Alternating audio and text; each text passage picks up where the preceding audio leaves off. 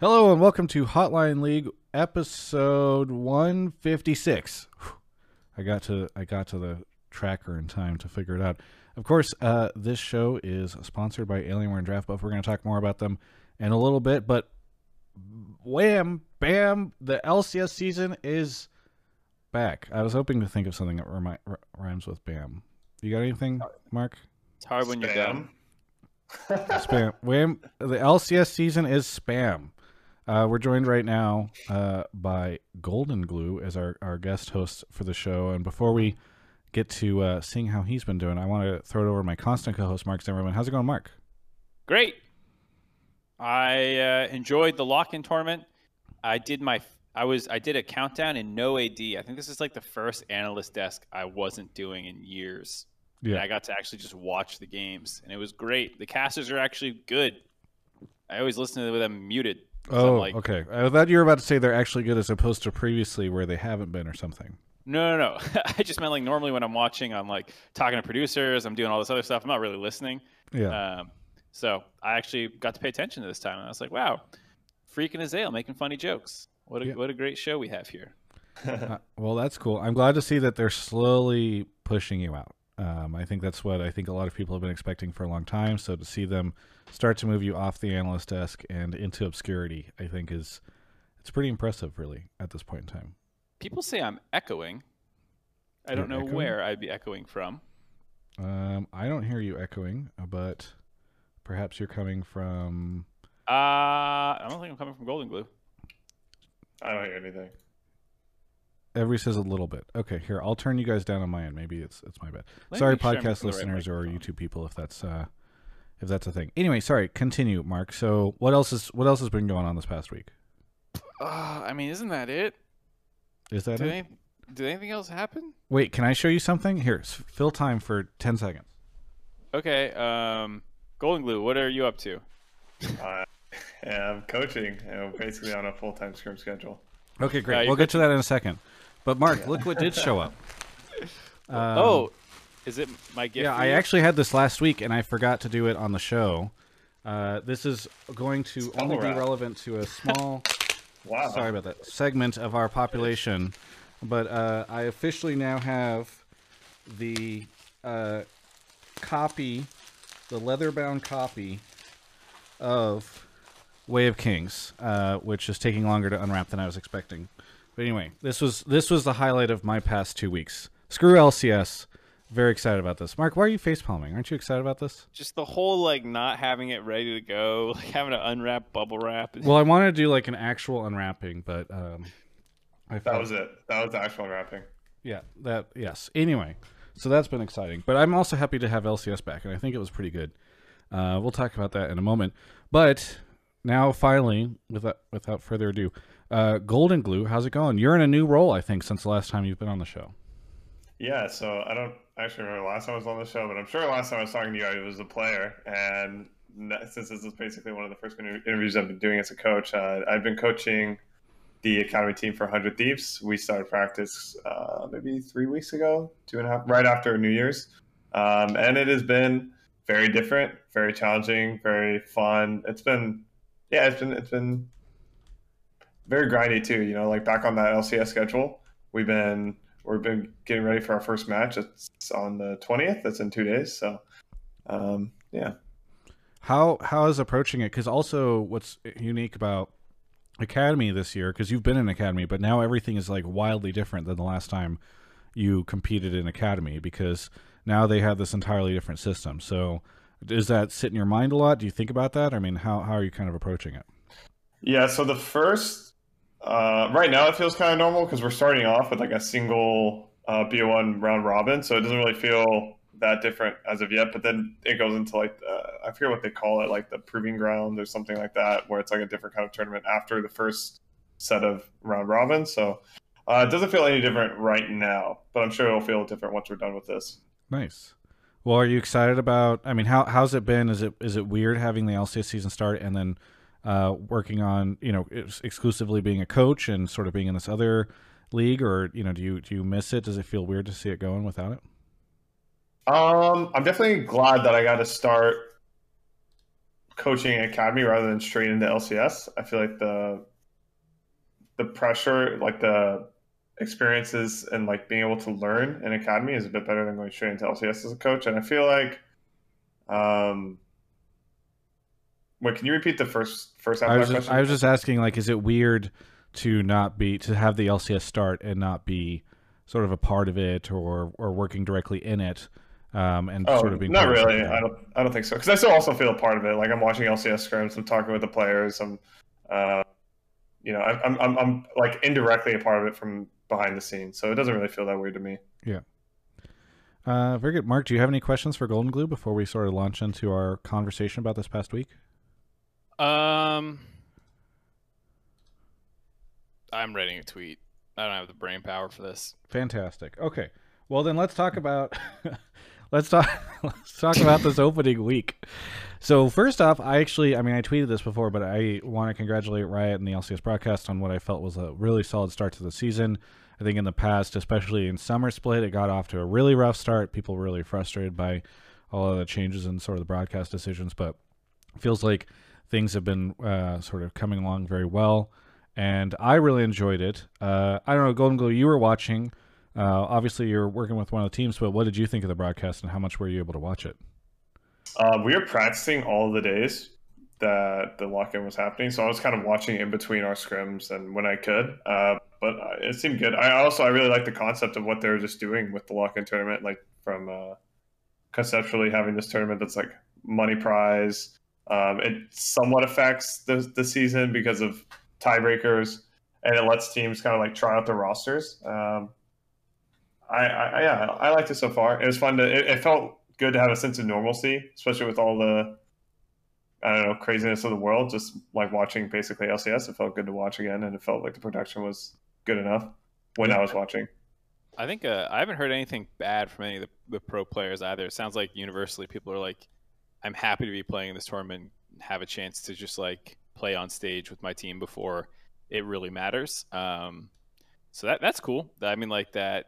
I think there's a bit of a concern, like people aren't going to take it seriously, or you know, like how fans are going to react to it. But uh, everything I've seen is positive, which is really cool. And I, I like just think of it as like a big preseason. You know, same way there's Kespa Cup, Demacia Cup. This is this is our thing, um, which I, I think is, is really nice. Yeah, I think the only thing that I'd like to see different in the future is, um, especially because this is, I, I think I wonder how many people that tuned in this weekend even knew that they weren't watching regular LCS season yet. I think that's the only thing is like I know that Riot has somewhat communicated this to to like the the hardcore audience and I've put it out on their socials and stuff, but and and talked about it a little bit on the broadcast. But I do almost wonder if they could have done even more to just like really slam it in your face and have people know that like oh this is a separate tournament because I think a lot of people were like why are the teams some of them are playing not every day and some of them are playing twice in one day and all this stuff so I think there's probably a decent amount of confusion around that. I don't know how much they really pushed it on the broadcast. Um, but I mean, even some people on the, the Twitch chat are saying, "Wait, what? I didn't even know." So people that tune into Hotline League which I personally consider to be some of the more hardcore audience, didn't even really know that this was a separate tournament. So I think they just really needed to push it a lot harder. I feel like that's pretty hard though, because just LCS has been so standard for so long. People have the expectation of like this is what LCS is. So any kind of like adjustment trying to run this kind of tournament, people are already going to expect it just normally LCS. I don't know how you can uh, basically say like this is an LCS, you know? Yeah, So- I think you just have to do it a ton with the branding and all that stuff, right? Like you have to say this is the lock in and have all these graphics and maybe even refrain from using too many LCS graphics, which is really difficult in the same year that you were doing a rebrand. Um, and so I totally get that. But uh, on the on the note of the rebrand too, I I mean I know the last thing people really love to they don't tune into the show to hear us talk about logos and uh, iconography, but I think I, I am less of a fan of like the the Vinca, the purple, but the for instance what Mark has behind him, I actually think it looks really well against the black backgrounds. And so the fact that they used a lot of black backgrounds and stuff for so much of the broadcast, I think it, it actually looked really well. Whereas if I was just hit in the face with all this purple, I think it would have been uncomfortable. So I don't know. I'm coming. I'm definitely coming around to the the branding in a way where I was cautiously optimistic before. So, um, trying to think. Uh, obviously, the big story is so far. EG is the only one that's undefeated. Yes, Yeah. and uh, Impact seems really good uh, as part of that. And uh, I hear Renekton pretty good as well. Yeah. Is that, that about the whole weekend, boys? Mark, did I sum it all up? Mark? Uh, Hello? I mean that was that's that's pretty true. I think, you know, uh, C9 sucks. Perkz is washed and not worth five million dollars. Uh, Huni's a paycheck stealer. Uh, you know, there's all those other storylines going on. How, how how good did we feel about SwordArt? Given, I feel like some people were like, "Yeah, he's okay," but like he's getting paid so much money that I think this now that we're just seeing these huge salary numbers come out, I think a lot of people are starting to be like, "Ah, it's rough whenever you pay this much money and then you get this kind of opening performance." People are like, "Uh, yeah." I feel like there's a lot more pressure based off of the money than there were there was before. Yeah, maybe. I think I think he played pretty well. Um, he had some some good engages and stuff. Uh, I mean, he played Imperial Ma- Mandate Maokai. It's broken. Um, and uh, I don't remember him and Lost doing great in lane, but I don't I don't remember them usually being the issue quite either. There's I think there's one game they struggled in um, during laning phase, but like I think a lot of the attention every game was, was just kind of on Huni. Um, I also feel like Deftly popping off too was a oh yeah, Yeah, that was a big, big thing this week. Deft hold the hold the lead. Uh, yeah, no, it's it's definitely exciting to see how everything's been going over the course of the weekend. So I really enjoyed it. Um, trying to think if there's any other major conversations from this past week that we want to get into, or if we should just st- head straight into calls for for lock in. Marco, is there anything I'm forgetting? I, I'm real. I don't know if this is gonna be a new problem for me, but like I have a hard time remembering anything but the games because like I I work Friday, Saturday, Sunday of games, and I do the dive this morning, and then I have like meetings and stuff. And I'm so like games, games, games. I'm like, did anything else happen in the community? I don't know. I don't think so. Uh, and Twitch chat normally reminds us if there is anything. So I think it was mostly just the lock in stuff.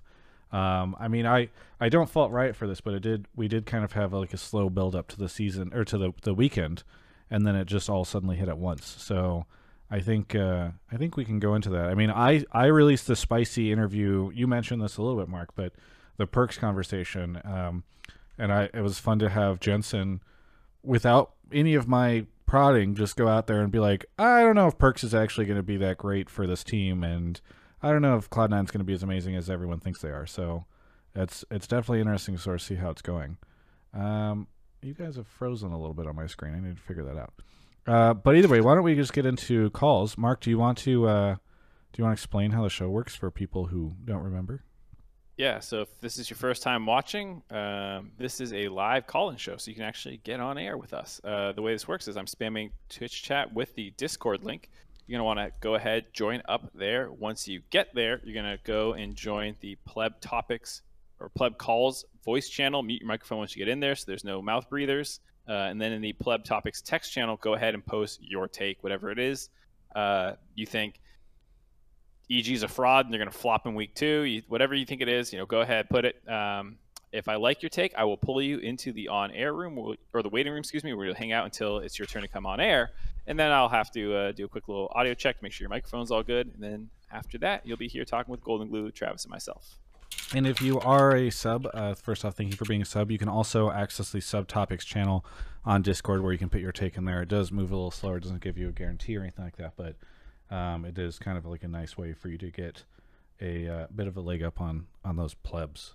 But obviously, we're equal opportunity callers here, so or t- call takers, whatever. Anyway, Mark's gonna start pulling calls right now as he as he sees them. Uh, going back to you, Golden Glue. So, what's uh, what are you excited about with the academy team this year, and what are you looking to uh, achieve with it?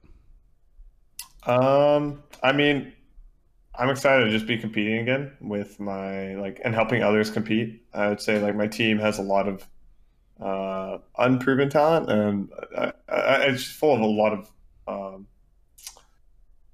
it's full of a lot of like really talented players who aren't really proven, haven't had a lot of time. Like Tenacity and uh, Kenvi are both 17. They're still finishing like their high school online, you know, before or after scrims. They're still doing that kind of stuff, which is it really takes me back to when I was that like 17 when I was the young person in the league scene. It's really um, an interesting uh, time to like kind of come full circle and now watch new young people, new young players come up and try to help foster that talent. So I'm just excited to watch them compete on stage. Nice. Yeah, I mean, I'm really interested to see. I I'm kind of hopeful that the days of um, so many people trying to turn Academy into like this sellable product that you're going to get a ton of people watching have have moved and switched to a, a situation where people are like, hey, this is really about developing talent, and we're going to make sure that the system is here to develop talent. So um, I'm pretty excited about it for sure. Oh, Medic's in the chat. Shout out to Medic. Uh, I saw the Oh. new LEC folks got uh, revealed, and so that's that's pretty excited. I'm excited for for them. Um, I, I Mark- pulled someone. They know it's Mark, you ready? Cahill too, right? Hello. Oh, you already pulled somebody. Hello, Yeah, Shammy. Welcome to the show. Where are you calling from? Uh, I'm calling from Providence, Rhode Island. Providence, Rhode Island. You've been on before, right? Yeah, a couple times. Yes. Uh, well, what do you want to talk about on the show tonight? Yeah, so tonight I want to talk about how I think that either uh, Hundred Thieves or Evil Geniuses is going to win the lock-in tournament, but I don't think that that really has any bearing on how they're going to perform in the regular season. Okay. Why do you think that they're gonna one of those two teams is gonna win the lock-in tournament?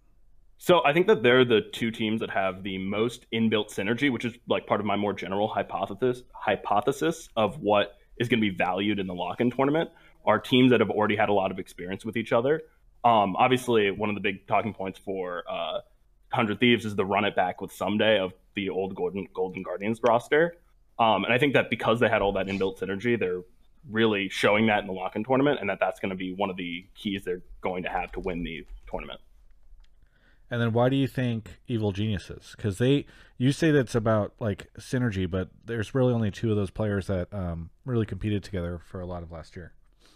I mean, at least Jiizuke, uh, Spencer, and, and definitely had some experience playing together. I think that uh, EG has some synergy. Plus, they're just showing that they are much more talented than I think a lot of people had them in their initial roster.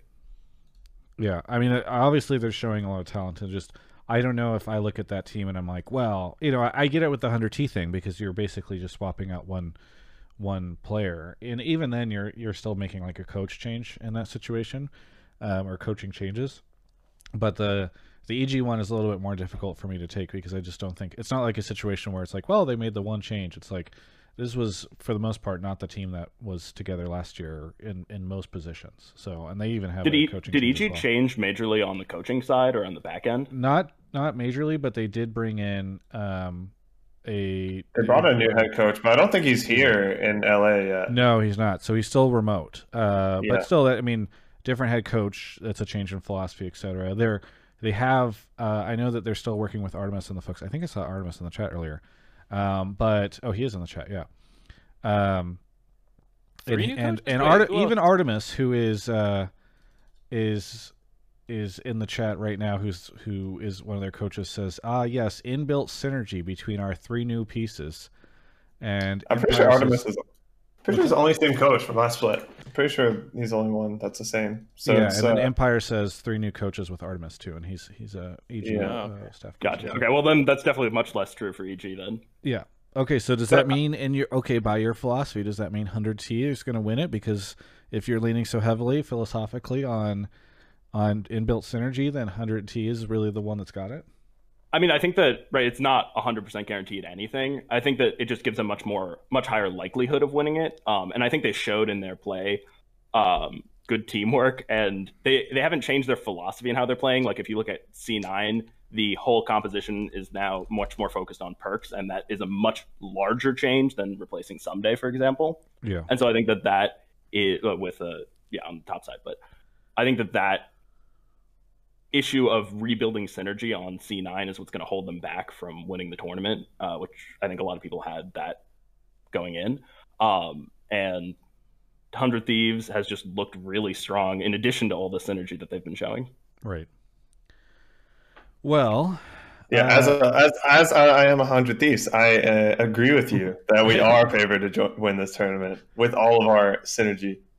Um, Um, this is un- unrelated a little bit, but going, how closely do you and like the academy team and stuff like work with the the main roster? Because I, I think it, it can vary quite a bit. So I was wondering if you guys are, are close with them or not. Yeah, so we're trying to be pretty close. Obviously, I've been on organizations where that is very much a thing. Like on Cloud9, I was on the Academy and the main team are pretty intertwined. And I'd say we're kind of trying to follow pretty similar philosophies. We have scrimmed our main team probably already like three plus times since the practices start, which is quite a bit for an academy team, uh, scrimming their main team. And we do warm ups with them before the LCS matches, or we have done that as well. So there's quite a few, quite quite a bit of um, cohesion between like our two two teams, and uh, yeah. Oh, Mark, you're muted. Uh, fuck me. Uh, yeah, I, I think it's just like each team is like really different, and so I think it's always good to know like, are you guys actually like working with the academy team, or is, like, because sometimes people get like the wrong people get credit. It's like, oh my god, this team they've been grown up by all the the other players on there, and it's like, no, that was like just the coach doing that, or like just the players themselves like earning. Yeah. it. Yeah. uh, I mean, I, I kind of agree with the caller in some some regards. I expect uh, EG looks really good. Um, it's worth noting that they probably have a little bit easier of a group. Um, I mean, they played what C9, Immortals, and Dignitas. yeah, with And FlyQuest. Immortals it has subs. And Yeah, Dignitas is Dignitas. Oof.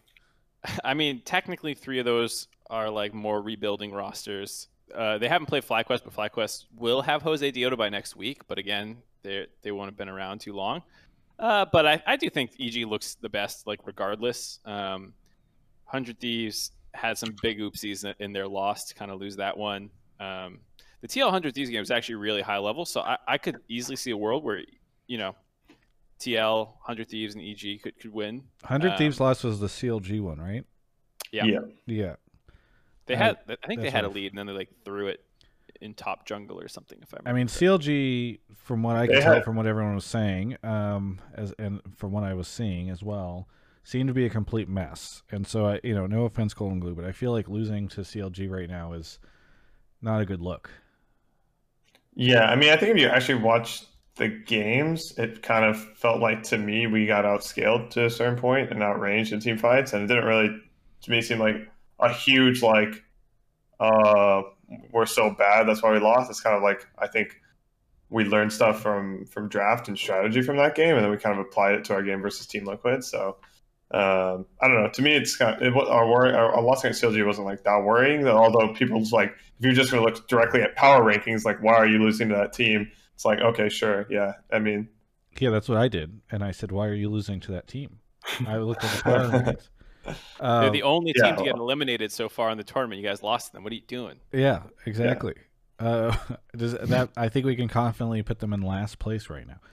Uh, I well, while we're on the EG topic, I'm curious from both of you. Uh, do you feel like the what, what what do you think of EG so far? Are they the favorites to win? I mean, Golden Glue. I know you said 100T is, but maybe you can tell me why you don't think EG is the the favorites over 100T if that's your stance.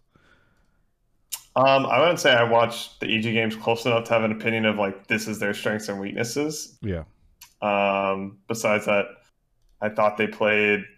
Um, I thought they played pretty well overall, but I want to see how they play versus you know teams like TL, teams like us, rather Right. than you know digging morals. And I think C9 is also kind of a question mark because um, to the opposite spectrum of why the caller thinks Hundred Thieves and EG, the synergy thing uh, is, is a is a strength. I feel like C9 swapped up a lot. They kind of changed their team identity, and then they also changed their coaching staff quite a bit, um, removing Reapered. So there's a lot of internal change there, um, which is something that you know I, I don't think it necessarily will di- dictate how C9 does the rest of the split. But I- at the beginning, there's a lot of um, friction just when you move things like that. You know, you have to get used to working with different people. Right. I think that that's kind of what I was trying to say because I went in, and I think some other people went in with C9 as a big favorite. But what I was trying to say is that when you change so much up at, versus looking at 100 Thieves, that it's really hard to just immediately come out of the box and perform at your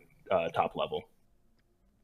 Yeah, I, I mean, I think that's I think that's fair. Mark, continuing with the EG thing really quickly though, do you think they are the strongest? Are they the favorites to win at this time? I feel like they've looked like the most complete team right now, um, or at least they've played the three best games so far. I guess you could say. Um, and like everyone looks good, which I think is a big part of, of why I feel that way. Like Impact's getting sick flanks, Ignar and Sven and Jiizuke are all making really great plays. Deftly looks incredible. Um, you know, he's not just like sitting there getting spoon fed kills like on his Kai'Sa game, like when he he stealthed in on who was playing the Zoe, but when the Zoe hopped over the wall, you know, like like he was making legitimately good plays, which I think was something that people were worried about was that he would just kind of be like a hanger on, I guess, in a sense. So I, I think that um, everyone looks like they're playing really well right now.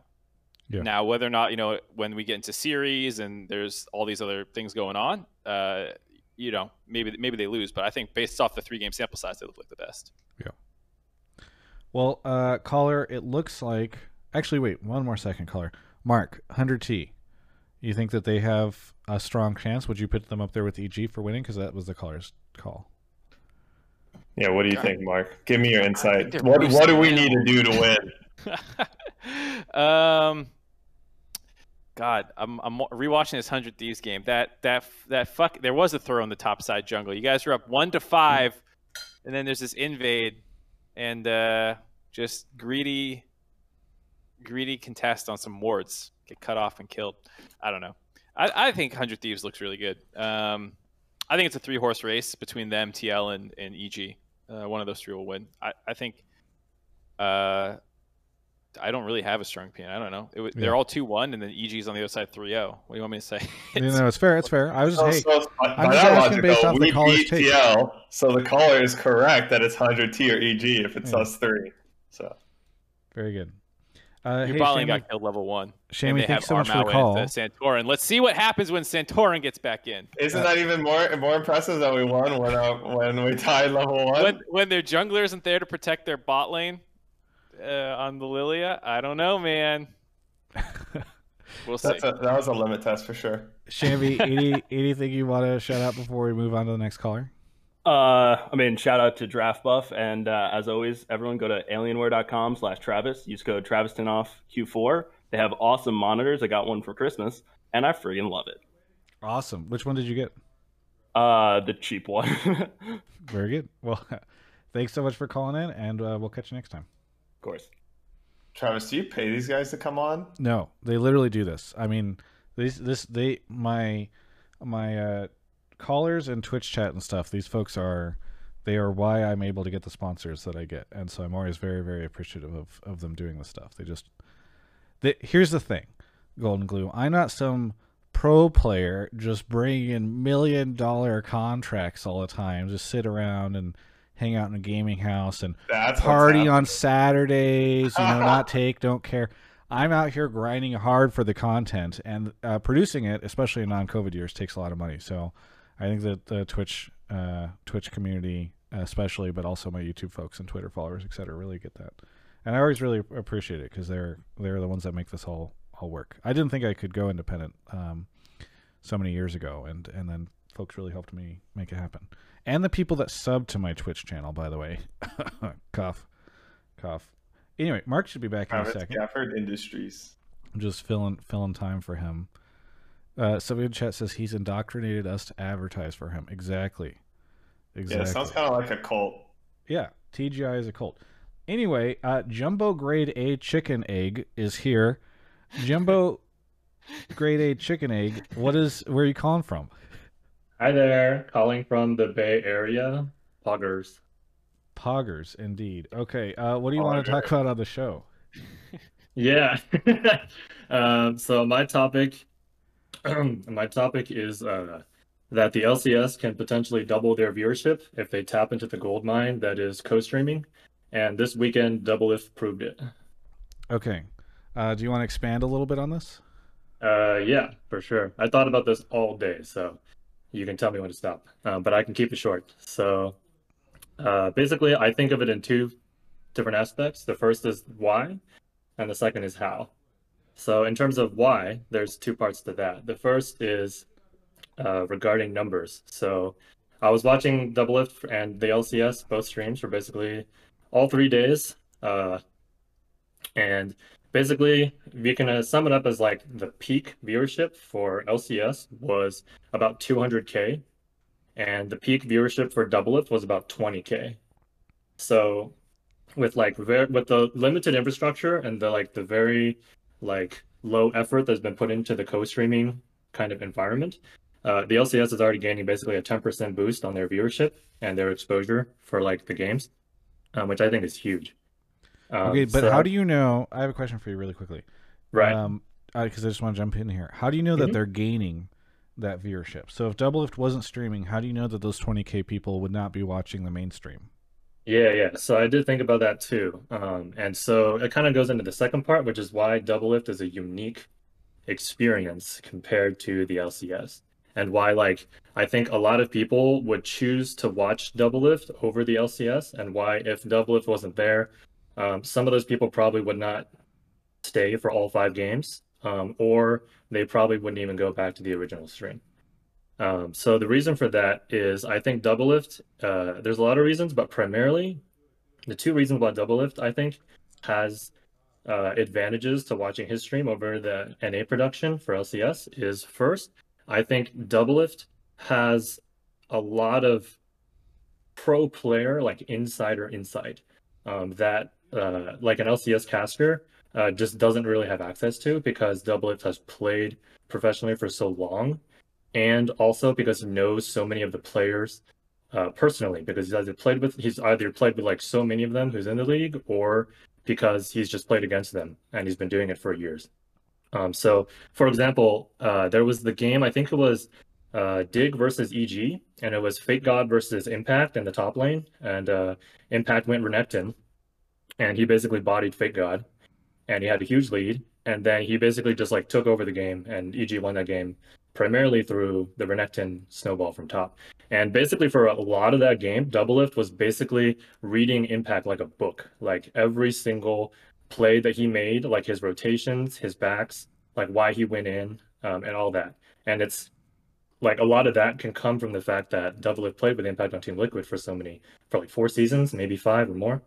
Um, and that that's like an insight that uh, like an LCS caster can't really provide, and it's not for everyone um, which is why Doublelift only has 20k viewers and LCS is 200k. But like hardcore fans or just like people who are looking for you know that extra level of depth can really find it from Doublelift. The second part is uh, biased commentary. Sorry if I can just finish this. Um, Doublelift is like not obligated to say things in a certain way or to say certain things. So that means that he can provide unfiltered, like down to the ground uh, commentary about what's going on, and that often results in flame because Doublelift likes to flame people. Um, but it also means that like we can hear very honest opinions about what's going on in the game. Um, that maybe LCS casters, for obvious reasons, like might not want to uh, be so direct about or be so honest about. Um, and I think that also manifests in his interviews. So Doublelift interviewed, I think, three to four people over the course of the three days and every single interview was very um, was very like casual and also very uh, insightful in the sense that Doublelift can ask questions to the players that uh, the players maybe normally wouldn't be comfortable asking or like being asked, and then would also not be comfortable providing a direct answer to. Um, but Doublelift, because he knows a lot of these players and because he was a former pro player and a lot of people look up to him, uh, a lot of players that he brings in, he's like good friends with or he knows them well, and so the players come in and they're willing to answer like more specific and more like down to earth questions about like okay. you know the the nitty gritty. Okay, okay. So so let, I'm okay. gonna sorry. There's a lot of pieces we, to this. We, need to yeah, into this. Yeah. Here here's the big problem with like your take. Everything you said about Doublelift is true, but everything you said about Doublelift is also true about literally every other co-streamer that happened last year. Right? Like what are you, LS. What, are you referring to LS and then Sneaky and Meteos? We LS, Sneaky, Meteos, Dom, all of them have friends who are pro players. They're all comfortable. They all provide insight. They all have different angles in the LCS broadcast. Like, I'm not saying there's anything wrong with Doublelift. I'm just saying like, how is Doublelift doubling the viewership? Or even well, not Doublelift alone. So what I mean is like kind of more of a a change in the way that the that Riot views co-streaming, and also in the way that uh, current players and retired players view co-streaming as an activity, if that makes sense. And double Doublelift is like kind of right, but You spent Right. the entire Uh, call saying why Doublelift is, is the hero, but like I don't understand what what you what you want to do different.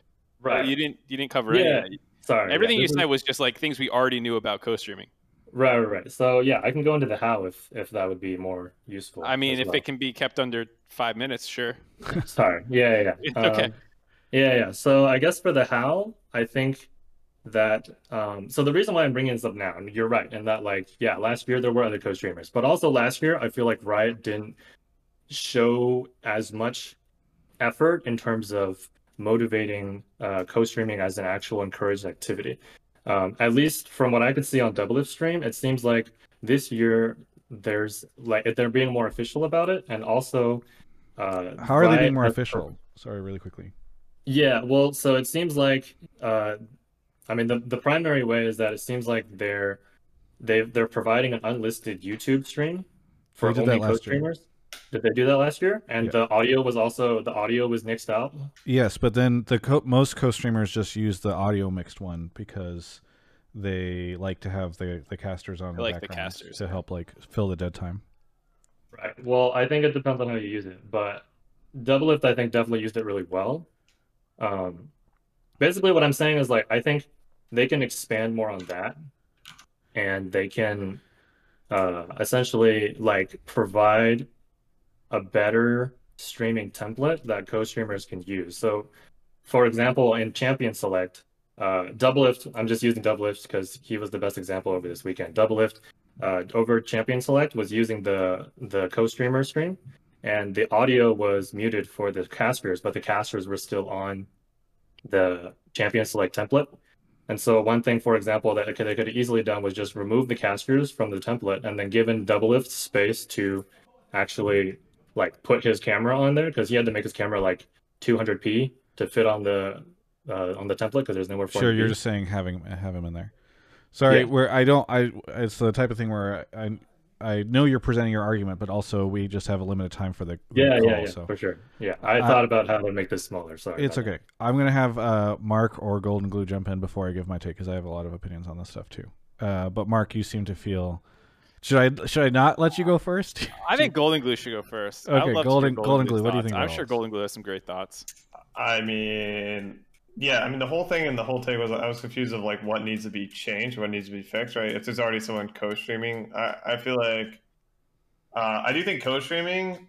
I, I definitely wouldn't say it gains viewers for LCS. If anything, it takes away. I do think it creates a better viewer experience when you have options. It's kind of like the almost like the capitalism approach where you can go to whatever you one you want if you want to watch this co-stream or you want to watch the mainstream or you have options so i think that's good for a viewer um, and I was I always say specifically like I was watching when I wanted to watch First Strike, I was watching like Myths co-stream. I thought that was really enjoyable. Yeah. Yeah, so I do think co-streams are good, um, but it's definitely I think it's more confusing for Riot where it's like we're losing our viewership, right, which affects like their sponsor numbers.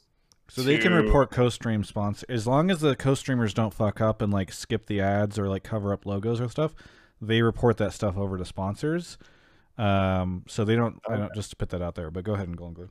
I shouldn't know that. Well, I mean, I think it's like a it's an interesting idea, and I don't really see uh, like what needs to be changed about it. I think it's like it's it, it might. I, I- I'm I'm interested to see like over the next five to ten years of esports in general how much of a a, a place co-streaming has just in like esports in general because I'm pretty sure the for the Valorant tournament like the Myth and Ninja streams had more. more way more viewership than the the mainstream, which I thought was really interesting. Like, what where's the future going to be? Is it just going to be, you know, mega popular streamers like hosting all the tournaments? I, I don't know. It's it's going to be interesting. Okay, so here I'll I'll go really quickly, Mark, or not so quickly unless you really want to dive in. Okay. Here's all the problems man. I Get think me out of here. with what you're saying, Jumbo Grade A chicken egg. Um, so a couple different things. One, it's I'm still not convinced that anything that you've said has presented a situation where people who like where Doublelift is bringing additive audience to the the the platform. Like I think the people that watch Doublelift and are fans of him are already LCS viewers. The only argument I could see being made is that he's helping keep viewers that would previously decide to stop watching if Doublelift left the league because they were big fans of him and now they feel like he's not there. Maybe some of those people would leave, but I, I definitely don't feel like it's not a situation where like like if Ninja um or Dr. Lupo or some of these people who don't normally stream LCS decided to co-stream it one weekend. Mr. would- Beast, Yeah, Mr. who Beast. actually wants to own a, a league team. I would believe that they're bringing audience that LCS doesn't normally have. But uh, Doublelift, whose whole audience is born out of the LCS, doesn't you know him co-streaming doesn't. I don't feel like it's additive. So I think he's a bad example. Whereas I think a good example for your argument is Myth, who I think probably did bring a ton of additive audience because he has a ton of people that watch his stream anyway, and I don't think a lot of those people would necessarily even know about the the Valorant uh, event if that didn't happen. A couple other things really quickly. Uh, I do worry a little bit that Doublelift is not interested in co- co-streaming the entire LCS. You could end up in a situation where people get used to watching a Doublelift co-stream, and when he's not streaming, they don't decide to go watch the LCS because he doesn't decide to watch. He doesn't watch every game. He goes. Yeah, he, he did mention that. Yeah. And uh, I think also there's the fact that like I I actually you know obviously Peter's my friend. I worry a little bit about the tone that he takes on his stream because whenever That's he's constantly shitting on the teams. I mean, he plays up a lot of stuff. Like obviously he was hyping up Impact a ton, but when he's spending a lot of his time trash talking a lot of the teams, I get that viewers like that because it's real. But I also just think that it's not necessarily necessarily. There's a reason why LCS feels like their viewership would probably be negative imp- imp- negatively impacted if everyone was pulling a freak every five minutes. Um, and so I think you know that, that having somebody talk down like the quality of your teams and players, I get that everybody in the Twitch chat and all that stuff right now are like, yeah, but it's real. I like it. But being real and you liking it doesn't necessarily mean that that's going to increase viewership, which is sort of the main point that you're going for here. So I worry a little bit about that. I also just, I don't know. I think they're. I, I'm not saying co-streaming is bad. I think it's good. I to Golden Glue's point, I think it's great when you have options on all this stuff. But it's not clear to me that um, any of what you just said about Doublelift is actually bringing in additive viewership stuff. Mark, I, I mean, I was excited to talk about what we could do with viewership and those uh, like co-streams and stuff because like I would love to to integrate them more. Like I think it'd be dope to like kick. I, I've talked about this before. Like kick it over to like Sneaky and Meteos to fill for like five minutes of the main broadcast, and they just like clean it up a little bit for that point, or Doublelift or whoever it is. I'd love to be able to take their clips that they're using. You know, where, where Doublelift is talking about Fudge and his ego. You know, like that's something that all of us saw those clips that get posted on Reddit. You know, like those are ways I'd love to integrate more and, and build like a holistic environment. You know, if it's if it's like rising tide raises all ships, you know, like definitely I, I think co-streaming and Doublelift is great for the ecosystem as a whole, provided like one of these other negative situations doesn't take over. But like, yeah, I don't know. I'm over. I'm. That's it. somebody Yeah, in the no, I, chat I says can. somebody in the for it. chat says define shitting on. Is it like saying X team played really really badly, made zero proactive plays as a mess? No, I mean it's like when you say you're a fucking pro player, man. Why the fuck are you making these decisions? You need to figure this out. You're so bad. That is true. Yeah, he did say that multiple times. I remember that. he, his favorite Yeah. line. And I love Peter. Yeah, and yeah, I've watched his stream all weekend long. But whatever he's like talking up all the time, he's like, "You're a fucking pro player." Uh, I think you know, like that's there's a difference between being critical of decision making and shitting on players, which is what Peter was doing, and that's what he's done his whole career or his previous career. But yeah, um, it is it is rough. Sorry, go ahead. yeah, yeah. yeah. Uh, I would just like to respond because I think you do make a lot of good points. We Um, have too I many think- people. We, we really. I have like Oh. six people in the waiting room. Sorry. yeah, okay. sorry. That's uh, Jumbo. I think we just went really long on your call, which is is fine. But right. I think it is it's tough because we we aren't able to to sort of offer you the retort. Is there anything you want to shout out really quickly before we move on to the next caller? Yeah, no worries. Um, yeah, first shout out would just be like to Travis. I've been a long time fan, so shout out to Alienware and Draft Buff for letting you do what you do all these years. Um, and yeah, also shout out to the LCS. Um, yeah, Doublelift had a great broadcast, but I also thought that the rebrand and the LCS production was much, much better this year. So shout out to you, Mark, for being a part of that and making that so much better. Yeah. I, I had nothing to do with it. It was all, all, all the production people. I just showed up like a fucking week and a half ago, and I was like, "Looks great, everybody. Good job." Mark Z single-handedly don't be humble. Don't be used humble. Adobe We know they're all Illustrator to I was in the paint logo. drawing that LCS logo pixel by pixel, man. Thanks, thanks, Jumbo. Have a good one. Yeah, you too. Thanks. Trick G says, Mark, why are you hiding that hairline? Thoughts? I'm wearing- I'm I'm wearing a toupee right now, actually. uh, So normally my hair goes this way. but I realized if I go the other way, like looks a little bit more feathered, you know, like a little bit more layered. I love people are like we we we. Mark was like, "We got to go get these new collars," and then he's like, "But look at my hair, the way it That's works." a life changer though. I'm like my, my hair always goes this way. Like it does. You I- know. right? That- it's yeah. like look at look at this look compared to to this one. Mark, maybe we're ready for the next Night and day. Are you? I've been ready for ten minutes, man. Jesus. Uh, Twitch chat. Oh, it's Trick Two G is in there. Yeah, he's the one that shouted out. Yeah, you're right. Um, tw- uh, Twitch chat uh, was mentioning earlier that oh yeah, but how much of responsibility does Doublelift have? Not should people people have. Um, I, I am not saying that Doublelift shouldn't be doing that. Although I, I I am saying that I think it doesn't help with viewership. We can debate whether or not that's a good thing that he's doing it. It's probably great for him because he gets good viewership whenever he's shooting on people. People want to tune in for that. But I don't know if that helps long term the health of the league. Uh, to Papa Smithy's point, I think uh, in there earlier. Uh, let's see. And people don't Yeah. want to hear me say that though because they want to just say, "Well, yeah," but I want to hear him shit on people. Uh, MSA is that how you say it or is it Messe? Uh, it's it's just messy. Uh, name's Jesse. Just a play on the name. Because you put an underscore there, so it threw me off. Messi is here. Messi, where are you calling from? I'm calling from Wisconsin. Wisconsin. Uh, what do you want to talk about on the show? Um, I want to talk about Blabber. Um, I'm a big C9 fan, biased. So uh, I honestly think that he deserved, or he deserved. He got a lot of hate last year, summer specifically, obviously, um, after their downfall. Um, but I, I found it again, probably being a, a biased fan, that it was ridiculous that uh, people thought he fell off. I think he's like on the level of um, like uh, season five, six Bjergsen, when he was just taking over the league. Like we haven't seen someone like that until we saw Blabber last year, and I don't think he's fallen off at all. Golden Glue, do you, you know, Mark and I just talked a lot in that last call, so I'm kind of curious what what you think of Blabber. I mean, the caller sounds like he is suggesting that maybe people were too critical of his downfall last year. Um, so I'm kind of curious what your take is for the end of last season and uh, and this one so far.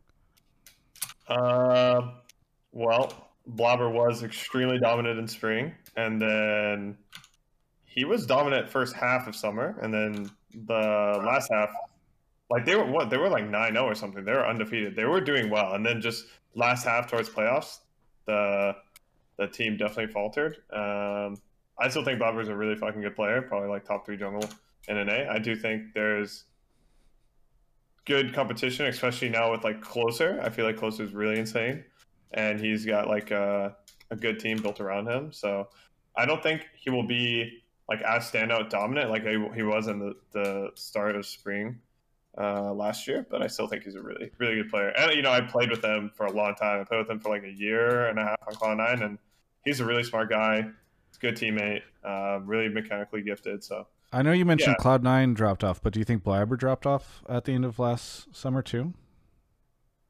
Me, no. Um, No, I was talking Yeah. about Golden Glue.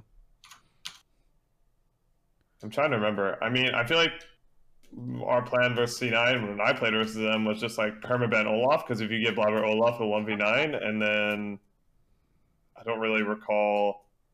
Um, I don't really remember how, how did our playoffs go. So why did we lose our playoffs match versus them? I don't know if it was the Blabber gap or not. I don't think it was. So undecided, perhaps. Undecided. Yeah, I'm not really. I, I Uh, definitely. Yeah, I'm undecided. Yeah, I mean there there was definitely like a fall off for the whole team. Like their bot lane started struggling a lot, like with the new like Caitlyn. Well, not, not Caitlyn. Was it Caitlyn priority? What yeah, I feel like that was the weirdest thing. They're picking Ezreal, Yuumi, and Caitlyn meta. Like that. That was. It's like. There, so Cloud9 had a very easy formula with Blabber. What they played, they played a winning bot lane, and they would stack dragons, and Blabber would basically invade off his winning bot lane. And then bot lane wasn't winning because of picking Ezreal, Yuumi into Caitlyn, and dumb shit like that. So, um, I feel like sometimes it's hard to like put it all on one player. Like this player is falling off when you know usually it's a, a chain of effects why players don't play well. Yeah, uh, I think the the best jungler conversation is really interesting though. Um, just with like uh, it's the start of the year, obviously, but I felt like spring last year, everyone but C9 kind of sucked. TL was was a dud. Brox wasn't even there initially. TSM wasn't that great. FlyQuest was basically the only other competitive team. EG a little bit. Um, they they had their moments. Um, uh, but they, they they were up and down at different points as well. So like, I think it's a situation where now teams feel a little bit more complete. Like when Santorin gets here, is it Santorin, Blabber, Closer all competitive? Is Svenskeren going to keep having this resurgence because he could easily, you know, climb back up the rankings? Like, it does feel like a position that will be way more contested than, than it kind of was at spring last year. Yeah. I I mean, right, uh, oh, go ahead. Go ahead, sir. No, go ahead, Colin. Um, so, uh, kind of touch on a couple things. I, I think so C9's failures, in my opinion, this is again no information. You guys probably have way more than I do. I feel like um, Licorice started to fall off. Like I don't know if you guys even remember, like he started getting solo killed even when they were winning. Like it became a meme that if Licorice didn't get solo killed, they weren't going to win the game. And then what changed was the meta mid, right? Azir became popular, Ori became popular, like these control mages became popular, which Nisqy didn't have isn't known for being a dominant like laner. I think like the the meta beforehand fit him because he it allowed him to sack waves even when he was playing um what's her name? Uh, I can't think of her name. Who's the one that has a sleep? What is the mid Zoe? Zoe. Exactly. Like he's it's, amazing, Zoe. But that's like his one off pick other than, you know, the supportive mid laners that he was dominating on. And then jungle meta didn't change. So I think a lot of the hate that Blabber gets is he can't play anything that's not aggressive, right? That's like he can only play aggressive junglers, but there wasn't anything in meta that wasn't aggressive besides Sett. And if you go look, like he he was like 100% on Sett. I don't think he actually lost a game. He lost a game on Hecarim. Well, I don't want to. I, I don't want to adjudicate the entire second half of last year last year's Cloud Nine performance, but I I hear what right. you mean, which is like perhaps. Yeah, I, I think the, the overall sentiment of the tales of Blabber's demise have been greatly exaggerated is is probably pretty accurate. Like I don't, I, a right. lot of people were saying like, oh, he's a one dimensional jungler who needs his his mid laner to prop him up, and like right now, Perkz is playing okay, you know, but like it's right. it's it's not like they're two v two dominating mid jungle or something. Here, you know, here's like, a more interesting question that I have for you guys on the Cloud Nine front. Um, no, no offense to the caller, but I'm hijacking this. Uh, with, how, how do you, Golden Glue and, and Mark, expect and foresee C9 reconciling these two different playstyles because they went from having a mid laner last year that was entirely based around like helping to support the team and make sure they succeed to I think a player who most people uh, expect to sort of take on the like classic Bjergsen role where he's the guy that's going to carry and so now people like the the team needs to sort of bend towards his will. Um, I feel like those are the two narratives that people tend to push. Um, I mean that's at least it seems to be where Jensen's skepticism is coming from with it when he says he's not even sure if C9's roster is an upgrade this year because Nisqy did so much for that team in a supportive role from the mid lane. So Mark is uh, currently dealing with some aggro, but um, yeah. go ahead, Golden Glue. What do you think? Yeah, I mean, actually, I was about to answer with this talking about that because I think that you have to talk about Blabber's this year's performance relative to last year. You have to talk about the change in mid lane and playstyle because yeah, Nisqy did so much to kind of enable Blabber to play like be his best self per se. And I don't know. Um, uh, yeah, it's gonna be definitely just different with Perkz. Uh, different players, different play styles, different champion pools. Um, you know, Perkz will be playing. He, he's down to play those control mages. He's down to play stuff like Yone. You know, he's down to play a lot, a lot different play style. That's not just based off of um, either pushing or roaming with your jungler or like only playing two v two, three v three. Because that was basically C9 strength is like they would pick maybe they wouldn't pick a pushing mid, but Blabber will come mid and you guys will 2v2 and you guys will lose to them, or Nisqy will pick a pushing mid, he'll push, and then he'll group up with Blabber, and then they'll take over the game that way. So it's something going to be different with Perkz. Um, and I think you know I just want to wait and see like how does Blabber adjust, or, or like will will Perkz adjust more? Like who where, where what's really going to change? Because I remember yeah. Svenskeren got MVP in summer of 2019 and then Blabber got MVP in spring of 2020, and everybody's like, "Whoa, what's the uh, common factor here?" Mark, go ahead. Yeah, I was gonna say I think the the Perkz. I saw Dom tweet about this because it was in a red thread. It's a big chain, but like people saying like Perkz is like a greedy-ish player and like lane kingdom focus and stuff, and it's just like it's not true. Like it feels like people are like, there's Nisqy Doinb style over here, where like you just fucking give everything up for your team and do be wherever you need to be. Fuck waves, fuck tempo, all that kind of stuff. And then there's like the Froggen style over here or something where it's like I'm doing me, baby, and like those people like are those the only two styles, and like it's not that way. Like there's there's plenty of, of spectrum. There's plenty of different play styles based off the champion. You know, like are you a one three one? Like are you you know like what what are you doing actually in the game? And I think people are just starting to just make it pretend like those are the two styles. Um, and I never felt like Perkz was like the I'm doing me baby kind of play style. So I, I I'm excited to see what he does because I think he's always been such a good balance between like aggressive while not losing his mind. Like Caps can go Caps or craps. I never felt. I mean, like Perkz had a bad, some bad international performances in 2016 that tainted some people's reception. But I, I never. I felt like he had a good risk reward balance. I felt like he played multiple play styles. Like he, he feels complete. I don't think it's one like bend to my will, blabber or die. That's honestly sometimes whenever I see all the discussion on the analyst desk, I just am like, wow, I'm watching Mark right now, and he's just going off on this rant like I'm doing me, baby, rather than you know contemplating uh, what the I bend the whole analyst desk to my to my will. Yes. Yes, exactly. Okay, so you're you're perhaps fairly saying this is a false dichotomy, but I do. Do you think? But Mark, I think what is fair is to say what kind of what Golden Glue was was insinuating, I believe, which is like they're not in the middle right now, so they have to figure out a way to like find this space right now. Like Blabber and or sorry, Nisqy yeah. and Perkz well, were on on the opposite ends of that spectrum.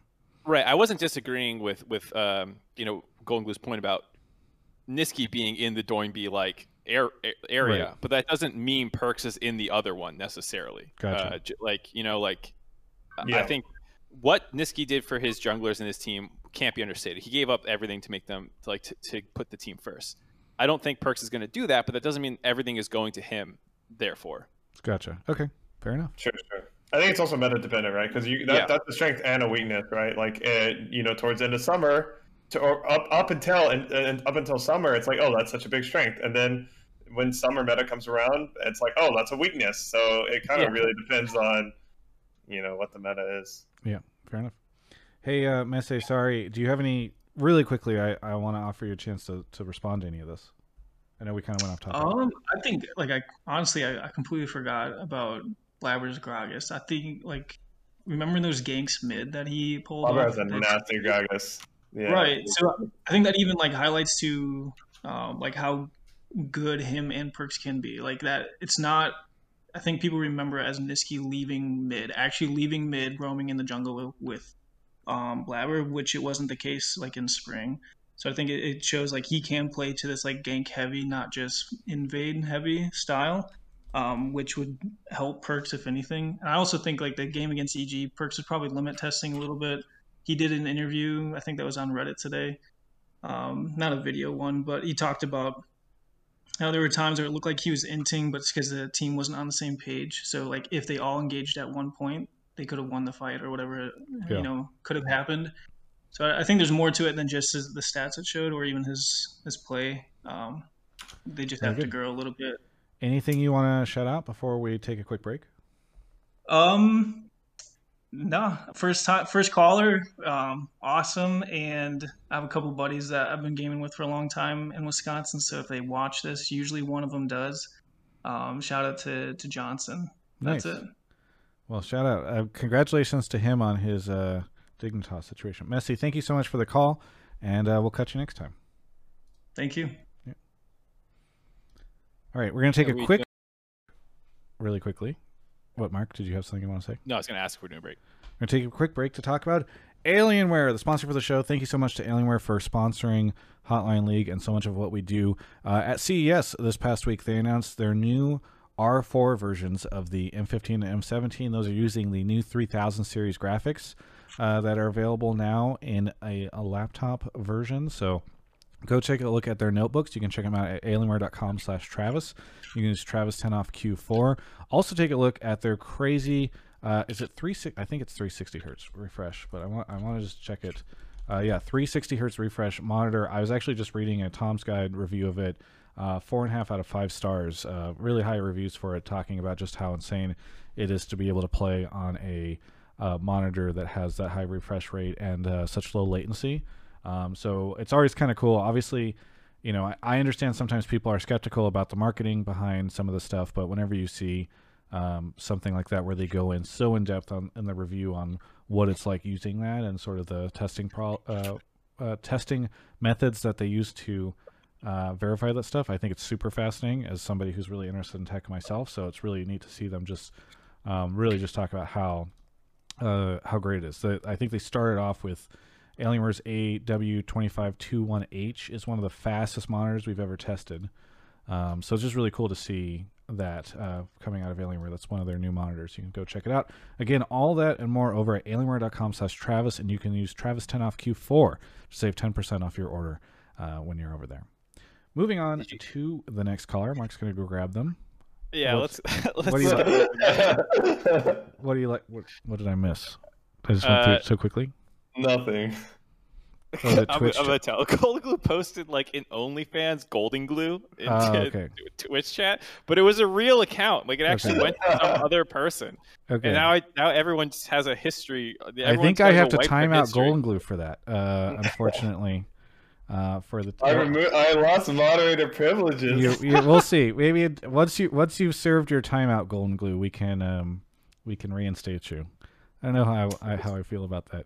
Anyway, uh, industries, you know. Uh, we're not Travis Gafford Industries, just partying every Saturday, true, true. uh, making millions of dollars. We have to show out here. You know, this is one of the ways I have to support myself. Le Tigers just subbed for six months.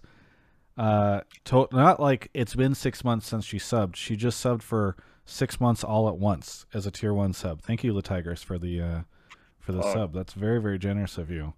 Clear, clearly, you've inked a long time contract with uh, with Riot. If you feel so comfortable popping in on that, that's really cool. Uh, Naked Homeless Man, thank you for the 36 months as well. We've just got all the great people subbing today. Uh, three years, insane. Ivy is here. Ivy, where are you calling from?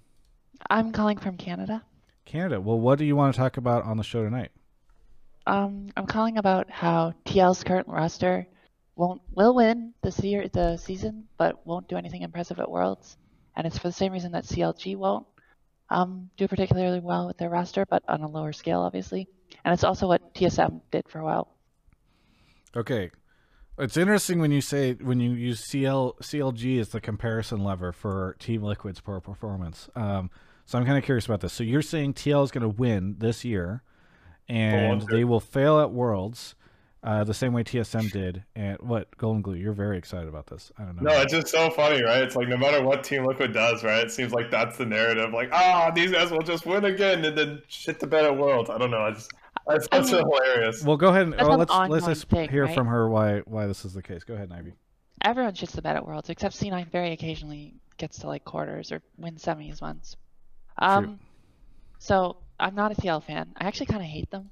Um, and their current, like, I didn't use them. I used to be super indifferent. But now they're doing the same thing TSM was doing. TSM used to use their clout, I guess, as a popular team to get players um, that were very good. And TL just uses big sacks of money.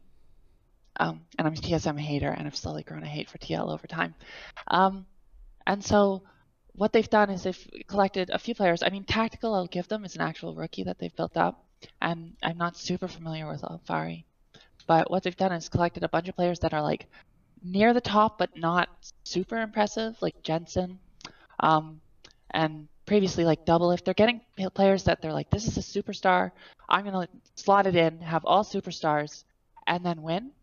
But they don't have any inherent synergy in the way that these people want to play, and they're usually older players that have built-in like ways that they do stuff that are really grounded into them, and then all of those little incongruities in how they want to play the game get in each other's way, and then they beat everyone in our region because they can just outlane them at like a basic level. Their mechanics are better, but then when they get into the world scene, they play players that are similarly mechanically inclined but have better meta play. And CLG is doing the same thing, except at like the mid-tier um, LCS level, where they've got like a bunch of these players that are old with skills that are developed. They're like known players. They're pretty good. They're not like amazing. They're like A tier, if you want to call TLS tier, and they're not going to do anything with it because all of their inherent like built-up ways that they play are not going to work together at all. You've, uh, you're you're uh, TLDR fuck old players. I feel like that's a TLDR. No, not at all. There are like superstar players, but they're not superstars. None of these players are superstars. They're one tick below them. for for I CLG, right? No, for for I mean, CoreJJ maybe I'll give you is a superstar player, one of those players that's amazing. But like, Doublelift is not like if you take Doublelift when Doublelift goes to Worlds, he plays two heroes, and they're not generally the meta heroes, and then he shits the bed at Worlds They're because he's called not playing what's meta. All right, this is Yeah. a Dota. How dare Look, you? it's a, All right. first of all, Heroes of the Storm will come back. Um, all right. So before Golden Glue goes, or unless Golden Glue wants to go first, No, uh. I think this is a, a take that I actually kind of like, but I think it's a little too negative on on individual players. Uh, like I think the identity of some of NA's top teams of being, especially in the past, like you said, with like some of the TSM rosters and stuff, of being like just the best player at each position. And then kind of just like pub stomping NA and kind of like being able to roll over them. And then when they get to Worlds, they might not have the diversity of strategy or, or whatever because they've kind of just been skill checking teams the whole time. You know, that, that's a narrative that's existed a little bit. I, I see some, maybe some truth to it um, versus just like maybe the other teams are just better as well. Um, but like it is something that I think has happened before where NA teams seem, the top teams seem to have this very slow play style that, you know, it doesn't take a lot of risks, doesn't do a lot of crazy stuff. And then they go to Worlds and they kind of roll over. And then maybe, maybe They after they're knocked out, meta. yeah, right. And then maybe once they're knocked out, they, they start playing loose again, right? Like that could happen with this TL team. And I, I see what you're saying. I think it's a little too negative, like I said, on like individual players. Like I think Alphari is amazing from what I've seen so far. What he's done in EU, uh, he's been to Worlds and has, has been able to to do well. So like. I, I think you know I don't hate the idea of trying to build a superstar lineup by TL, but like I, I hope they don't fall into this potential pitfall of like well, we have three winning lanes every single game, and Santorin just runs around and makes sure that they win. But at the same time, like G2 isn't that like they, they built their roster a similar way, and they were incredible. So you know, like I, I can't necessarily fault the the approach. uh, really, G2 had players for longer, though, right? I will say that TL's current roster is looking pretty good. I mean, like Uh, they booted Hjarnan and uh, Wadid, was it? Like as soon as they could get upgrades for Mikyx and stuff, and they they slowly over time churned their roster until they had a winning one, which is what TL's doing, right? Like Doublelift to CoreJJ with Jensen to like you know as they try and level up over time. Re- really quickly before I throw this to Golden Glue, I want to. I'm curious, Ivy. Uh, do you do you feel as though because you say TL will win, you you don't think that any of these other teams will contest them now? Like C9 doesn't look good enough to you to like push them to be good enough. Okay, well, to... I'm a C9 fan, and currently I feel like um, some of their unknowns, which we didn't know at the start of the season, are going are not looking positive. I think C9 will make it to Worlds and will probably do better than them at Worlds. As that's the C9 tradition, right? Yeah. That's why I love C9. They lose in the finals to the team everyone likes, and then they do better at Worlds because the team everyone likes is garbage. I mean, in one sense, I love these narrative-driven conclusions that Mark always accuses me of, but in another sense, like if you think C9 is better, it feels like you should expect them to win, um, right? Like especially because there's been so much change uh, Well, on the I team mean- level and the coaching level. I don't know. C9 got did better at Worlds every single season except the last one, or equal. But even the one when they went equal was TSM, getting gifted a free game in the semis because Samsung White couldn't pick Mimi enough champions to lose. Yeah, them. I don't mean Like- worlds. I mean like in finals. Yeah, but I mean generally they lose in the regular season and then they do better at Worlds because you know their synergy builds up and their weaknesses get filled in. Whereas teams with Doublelift or Jensen, they have like Doublelift just has like inherent flaws that he's never gonna fix, right? Well, he's definitely not going to fix them now. He's definitely Um, he's not gonna fix them now. Golden Wait, but uh, Jen- Jensen. So, so we're talking about Jensen versus Doublelift, but um, and then we're gonna talk about C9 New better worlds. This narrative. um, C9 2018 when I was there when we were playing when we did better worlds when we lost in the finals, I, which I definitely would have preferred to win in the finals, but we lost and then we did better worlds. Um, that was with Jensen on the roster at 2018 uh, when you know. Yeah, but. Jensen was like a newer player now. He's been how long ago was that? He was still pretty old at that point. I feel like. But no, but like that was pre him then getting bought again as a top player in the region by TL, which is what TL does, and what TSM do. Do they buy? Oh, you think the both the, you think TL is also a talent suppression machine? Well, what, it's what TSM used to do, and now they're garbage just fully, and they can't do it anymore because they don't have the money. Team that Team TL Liquid is a talent limiter. and TSM is a talent as a talent. I don't know about talent limited. I just think they pick players up at their peak and don't work on synergy or meta, and then those players don't get past a group stage at world level. And then like when Jensen did well at MSI that following year with Team Liquid, and they they, they knocked out IG. look, Mark, anyone can cherry pick specific. Well, I don't know how you're just going to be like, all right, every time Jensen did well, He was it was on the 'cause way down, Mark. C9. yeah, but there's and like then when he went on derivatives. TL, There's- it was always lucky. he was still riding but, the like- Cloud Nine, Yeah, the he's Cloud still Nine juice. he's still at his MSI. peak, right? He's Yeah. at that peak, but then it starts to go down. These players, you can't pick up Doublelift in season nine and expect him to like grow at that point. Yeah, like reckless. Like he's just been on a downward slide over and over, and did not just have EU one of his best tournaments players ever. Don't matter.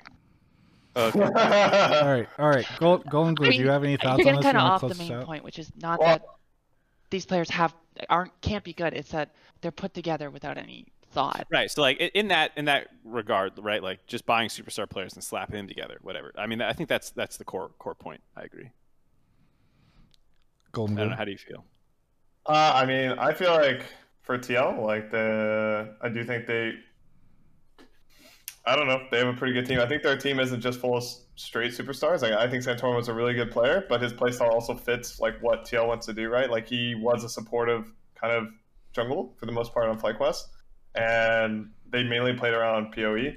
Now he has like three lanes to play around, so I feel like there is still some um, like thought process behind putting in these rosters, and I don't necessarily think it's purely just getting the best player for each role. I don't think even when TL was winning, that's what that's. I don't think they were doing that either. Like you can look at the lanes and say that, but still their jungler was like Xmithie when they were winning, and still a similar play style of like, um, you know, supportive jungler. And then if you want to talk about NA getting shit on a worlds, well, just like, you know.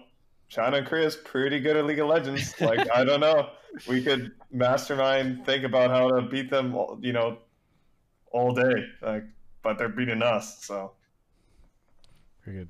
Hey, uh, Ivy, thanks so much for the call. Anything you want to shout out? It was very entertaining. Uh, yeah, actually, I want to shout out you, Travis. I've been watching you for like ever, and you've turned from this like gruff sort of troglodyte to a really professional reporter.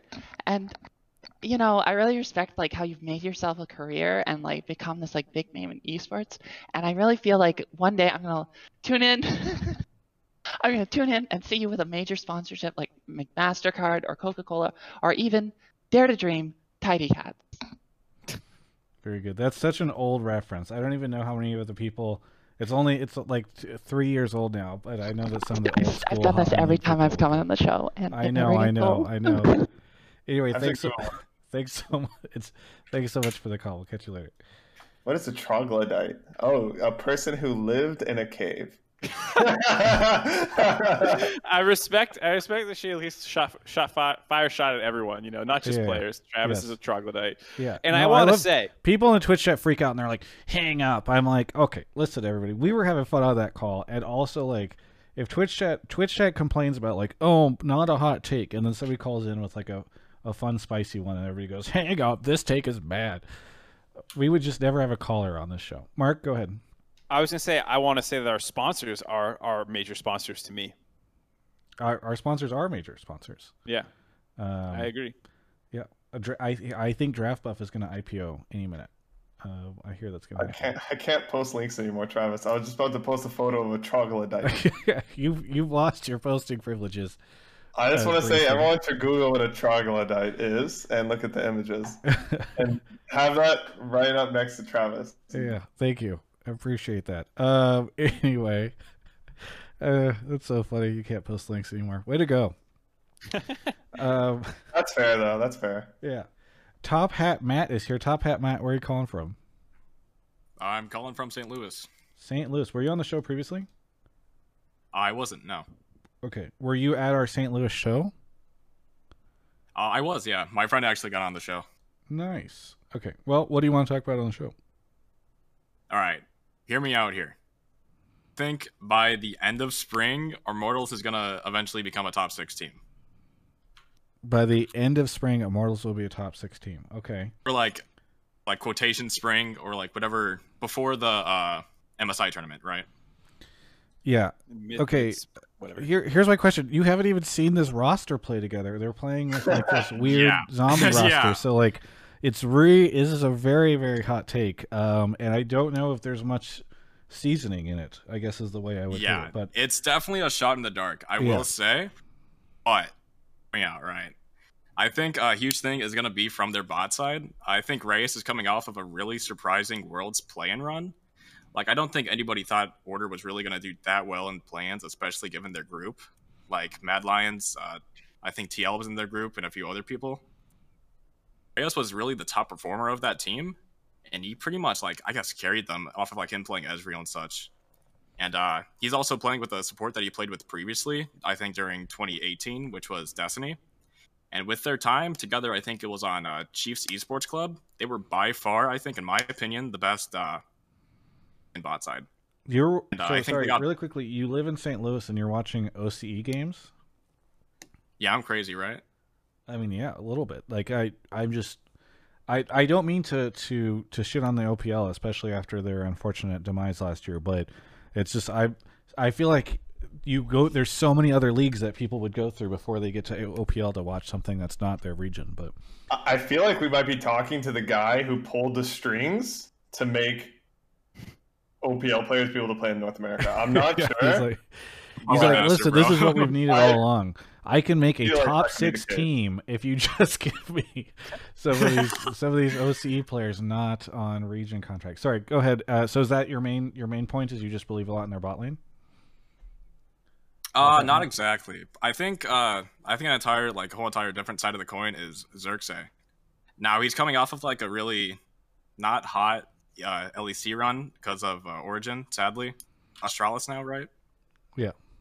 But uh, even then, I think he was still one of the main performers on that team. Uh, like I, or not the main performer because obviously that's like uh, their top side and their bot side, right?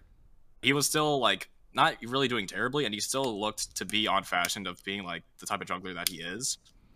But I think besides that, he is an entirely different jungler than Potluck because Potluck is like he's really focused on playing a lot of farm heavy, like aggressive junglers like Kindred or Graves. So can play that, but to a whole entire different level because he's actually played it at the top level of like going to worlds with Splyce and such. But he can also play it like, of course, better just because of the amount of uh, experience that he's had.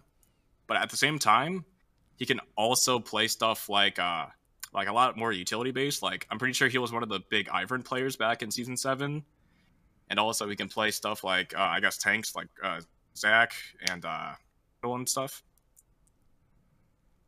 Very good. Xerxes was kind of known for playing um, champions like that, right? Like, kind of like random champions, like pulling out a bunch of. Yeah. Like he was, I think he was one of the only. Oh no, was Rengar like the huge Rengar thing in season seven as well, or uh, was that just him?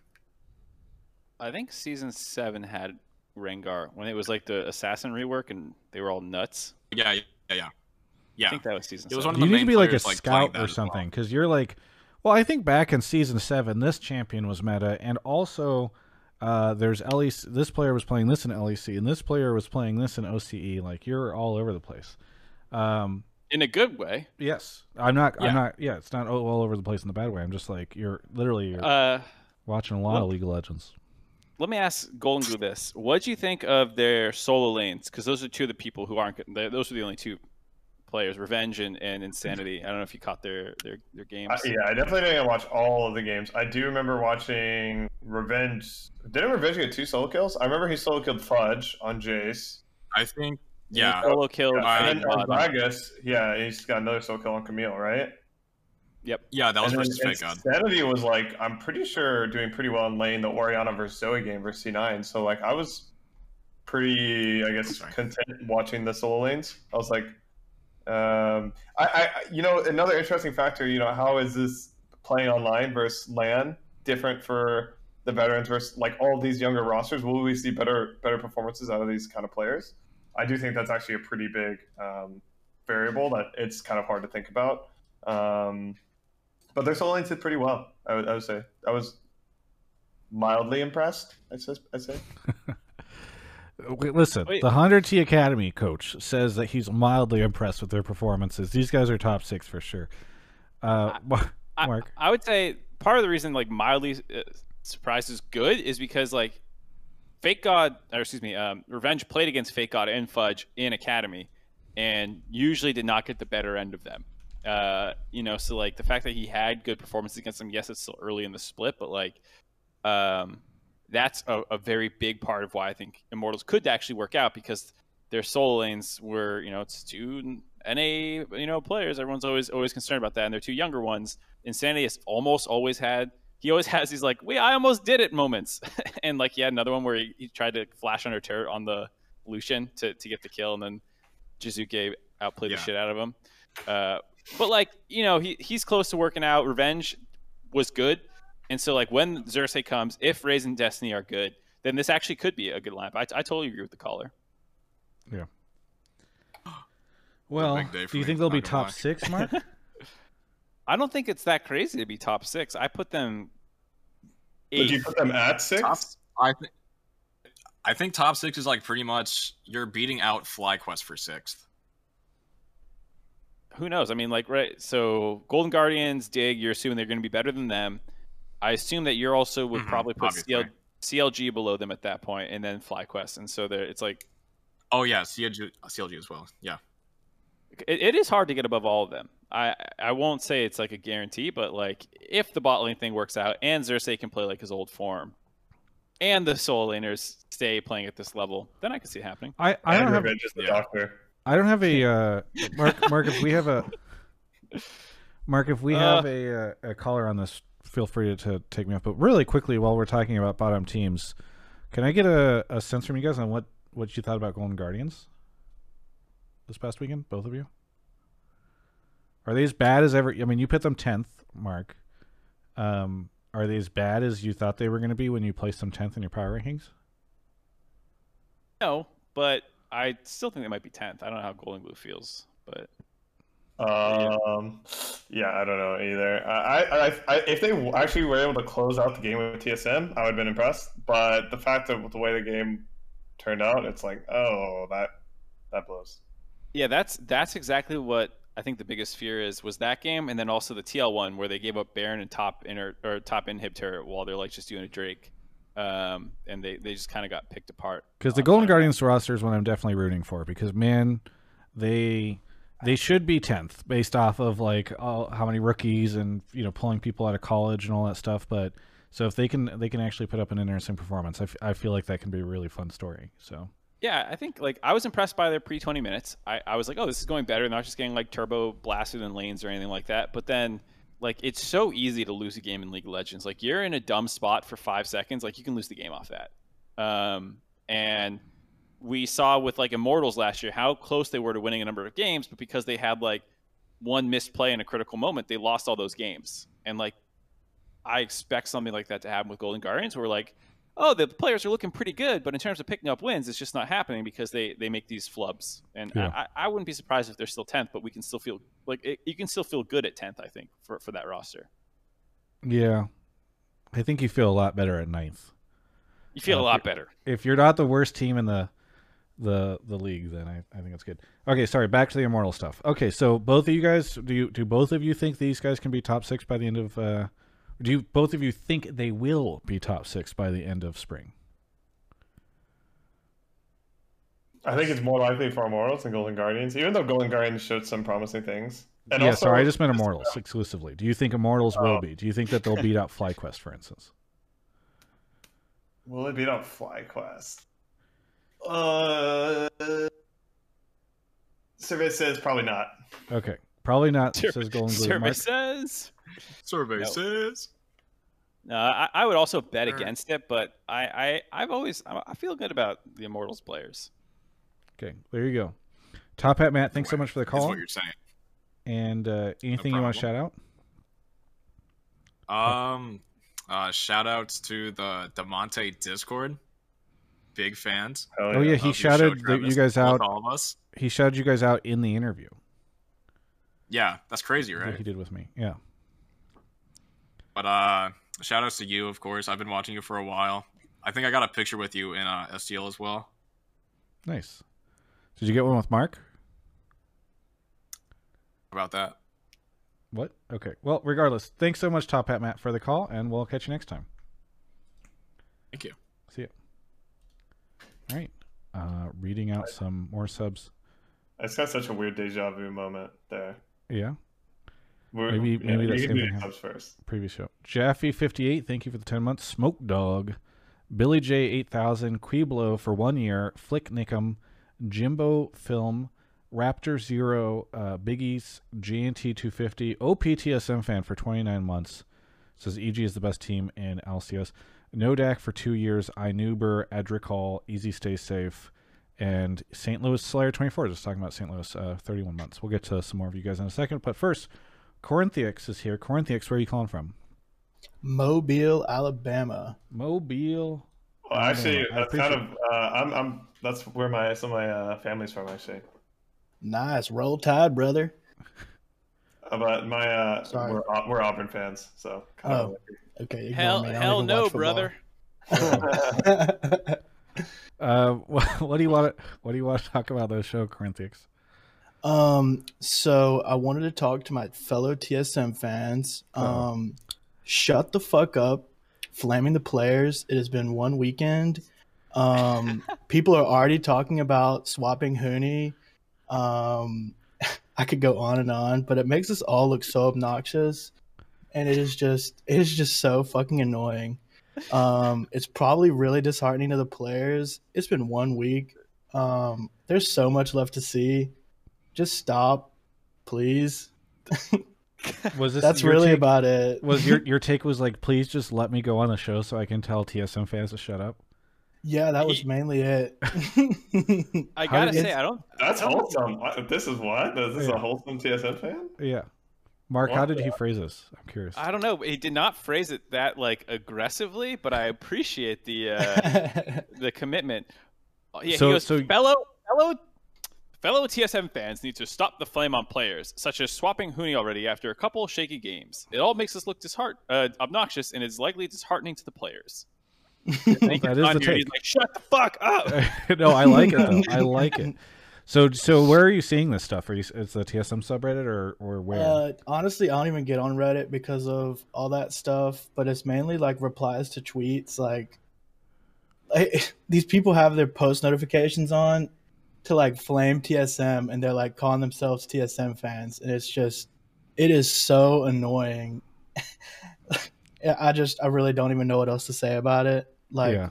At the comments of anything they post is like swap Huni, swap Huni, bring in Hauntzer, bring in Haunter. Um, where's Bjergsen? You know, I could go on and on. You know, y'all have seen it all. Um, I haven't. I didn't know no. people were saying, "Where's Bjergsen?" oh, it, it's it's definitely happening. Yeah. Um, yeah, it's just like Bjerg's bad coach. Where's Parth?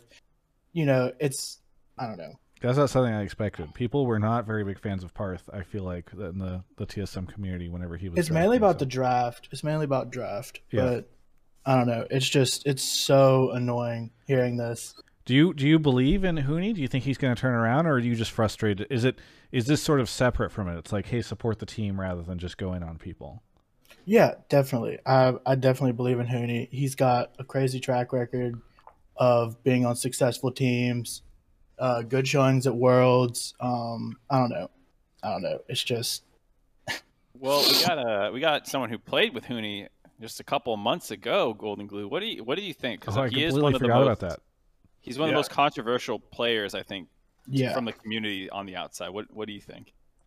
Yeah, um, I I like Huni a lot as a teammate. I feel like he's uh, like really aggressive play style, and he's also pretty good at like being consistent about like actually doing that. And he's he's very good at like telling the team like what he wants. You know, like he'll he he he will. hmm, How do I say it? Like he kind of leads the team. Like he kind of gives the team direction, which is not something that a lot of players bring. Like you kind of know you have Huni on your team. It's also another thing you get is a lot of teams just you get two free bans. That, that, that was the weirdest thing of like from all my years of playing League of Legends. I joined a team. It's just like oh, people will just permaban Rumble GP versus us. It was the weirdest thing. I just was n- not used to that. Like because no one even played that champion. It was not even meta. Um, but yeah, he's a good player. He obviously has like flaws where like his over aggressiveness gets to him, but when I was on a on a team with him, it always felt like his strengths definitely like overshined his flaws. And plus, I think he was he was a really good teammate. And when he made mistakes, he owned up to them. Uh, I'm kind of curious for both of you. What do you think of TSM's drafts this weekend? Because obviously we're talking about Huni, but also this was sort of a test for Bjerg. And he did this big interview with me during the offseason. People should go check it out if they missed it. But in it, he said, You can blame me for the drafts. So, Mark and, and, and Golden Glue, what do you guys think? Well, Uh, you want to go? I mean, I was just gonna say that hundred thieves draft looked unfun for Huni. Yeah, I didn't get gonna picked say. on that hard, but Oh yeah. But that's us. That's us drafting. That's Zix Lowell 100 1v9. So yeah, yeah, I figured. Uh, other than that, I don't know. I thought they were okay. Um, you know, the the NAR priority is something that's that's contentious, even like globally. You know, LCK isn't winning on it. LPL is. There's like that whole conversation. Um, I think you know, I I'm not saying like they they stomp draft anywhere or anything, but like I don't know. I, I'm just generally someone who doesn't look to draft that much, um, unless it's like egregious. Like I think the first one was one where it's like, okay, T- TSM probably lose this draft. Like T- Hundred Thieves have so much playmaking and all these tools and all this stuff. Like they're probably going to lose. But but I didn't really feel that way for the other two necessarily. Yeah. yeah, I agree. Very good. Well, hey, I pre- it's short but sweet. I appreciate the call, Oh, yeah. Um, is there anything you want to say besides what you've already said to TSM fans before we uh, move on to the next caller? Um, shout out to Jared, one of my friends. Uh, shout out to Travis Gafford. Uh, TSM.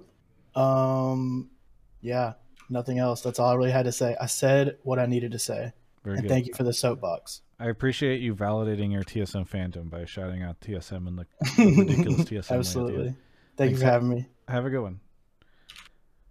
Very good. Uh, we'll do one more caller, Mark, and then we'll take a break. Um, Okay. If you want to go grab somebody. Uh, continuing some shout outs. Uh, some Dadaira, thank you for the two months. Sparks Crashing. Uh, Sir Darger, Darger, thank you for gifting a sub. Jordan at almost three years, 35 months. Rebelcom for three years, 36 months. And uh, Lord Goof one year. Razzleplasm, 17 months. Thank you, Raz. Uh, Leandos, so many things. Uh, Mincio JFK, uh, D Draven, and uh, oh, Razzleplasm gave a sub to OnlyFans Gamer Boy. That's very nice of him. Uh, Blue Uh. Jay is here. Blue Jay, uh, where are you calling from? I'm calling from Ontario. Ontario, Canada. Uh, what do you want to talk about on the show? Yeah, so my take is that Jensen and his comments about Perkz will come back to bite him in the ass. Although I think there could be some truth to what he said, you shouldn't poke the bear and give like one of the greatest Western players of all time any more reason to pop off. Um, but with that said, I'm like really happy that he said it, and I think it's good that like players speak their mind and that kind of stuff. Wait, you said you're happy that he said it, but you also think he shouldn't have said it. Well, I mean, he shouldn't have said it because like you don't want to poke the bear. From a fan perspective, like hell yeah, I'm happy he said it. You know what I mean? Like it makes the the games a lot more exciting. Yeah. Well, anybody who And- hasn't hasn't seen it yet, feel free to go take a look at my interview with him. Where it's, it's what um, I have the quote if you want me to. yeah. Go ahead. So his quote was basically, um, I think this was from Reddit. I thought that it would be a downgrade for them in terms of roster. Nisqy really enabled that team very well, and I don't think Perkz can replicate the same thing as Nisqy. That's the the quote. hmm Golden Glue, agree? Um, I don't know. I mean, like, that's uh, seems a little bit of a stretch, but you know, like I, I, I get where Jensen's coming from. So, Just uh, trying, just, just trying to touch out of the 12 foot pole. Like, Yeah, yeah, both- I, I see both- the perspective, but I don't know if I can agree. Yeah. yeah. I also, uh, yeah, downgrade. Uh, it's hard to say. It's really hard to say Perkz is going to be a downgrade. Sure, you could say maybe they might have different roles on the team, but It might struggle Yeah. more early. I would Well, just say you might as well trash talk anyway, though. Like if I was Jensen, I'd say the same shit. So I mean, people should go watch the interview because he also feels like he said he doesn't feel like he can learn anything from from Perkz. Like people were accusing me for clickbaiting, but he he he was did not seem very impressed uh, by Perkz because I kind of opened it as like, oh, you know, like people talked a lot about Bjergsen and Jensen, and like now you have to deal with Perkz. Do you think are you you know is that a thing? And he talked a little bit about that, and I was like, do you do you feel like uh are you happy that he's coming over? Do you think you're going to learn a lot from him? And I don't. Pe- again, people should just go watch it because it's it's a fun one for sure, and I love that he's he's saying it. yeah, I Um, don't think it was clickbait at all. Honestly, I think it was pretty representative of what he said in the Yeah. whole conversation. I mean, they were direct quotes, so yeah, it's difficult to. Yeah. Anyway, um, so yeah, I, I don't. I think it'll come back to haunt him because at some point in time, Perkz is going to do well, and people will all say, "Well, see, Jensen, look, Perkz is doing well. You idiot! You said that he wouldn't do well, that this team wouldn't do well, and they just beat you in a best of one at some point." I'm not even saying that like Cloud9 won't end up better than Team Liquid. I'm just saying like it's inevitable that at some point in time Cloud9 will do better than Team Liquid in some moment or Perkz will have this like very triumphant moment. He's a great player and then people will all shove that in Jensen's face. In terms of it haunting him though, I think Jensen's been willing to say what he thinks for a long time and I don't know if that like like I don't I don't know if he's ever going to be sitting there with his head in his hands just being like, "Oh no. Oh no. I said that thing in that Travis interview and now everybody's going to tweet at me and say that I'm an idiot." Whoa. Oh. I mean, maybe he will if he gets like clapped in playoffs or something. I mean, but he said this stuff before, right? Like he The faker. he went back Not the clap Yeah, faker. true. The Clap clap faker. faker. but even last split, he towards the end of the split was saying he thought TSM was really overrated, and Reddit was like all on him. And then Golden uh, Golden Guardians beat TSM, and everyone was happy. And then they Golden, and then TSM won the split, and everybody was angry. And then uh, I literally rode that meme for like 200,000 engagements. I just tweeted that same tweet over and over again of the Yeah. Jensen quote and just farmed it. I, I love Yeah. because you could use it both yeah, ways. honestly, honestly, yeah. I, like, what I was just thinking of when we're talking about Jensen's trash talk. It's like, wow, this is gonna make some dank tweets. Like, whenever Perkz versus Jensen face off, if Perkz win, like, there will for sure be some dank tweets, and I'm looking forward to that. yeah, and Well, thank and that's God. why I, that's, people that. that's why I say it's a good thing that he does that. It's awesome. It makes the league so much better to watch when there's actual like I don't know drama if you want to call it. Like it makes the games better to watch for sure. No, Um, I so the- I was thinking about this the other day when EULCS first started, way back in the day. I distinctly remember this picture of like uh, Xpeke and Ocelot and several of the other big names that were in EULCS at the time, all standing together, like with their arms around each other, smiling and taking a picture on the stage.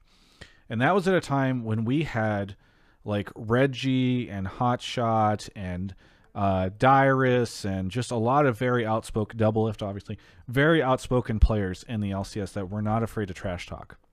And I knew, I remember at the time thinking like, man, I am so happy that we don't have EU LCS where everybody is like, we're all buddies and friends, and at the end of the day we compete, but we're all like, like I'm not even uh, uh, much of it like an edge lord guy or like edgy type person. I I'm not even saying like I want there to be just like all this drama and people being terrible with each other or stuff. But like I was just happy that there was like some spice and fun in the league.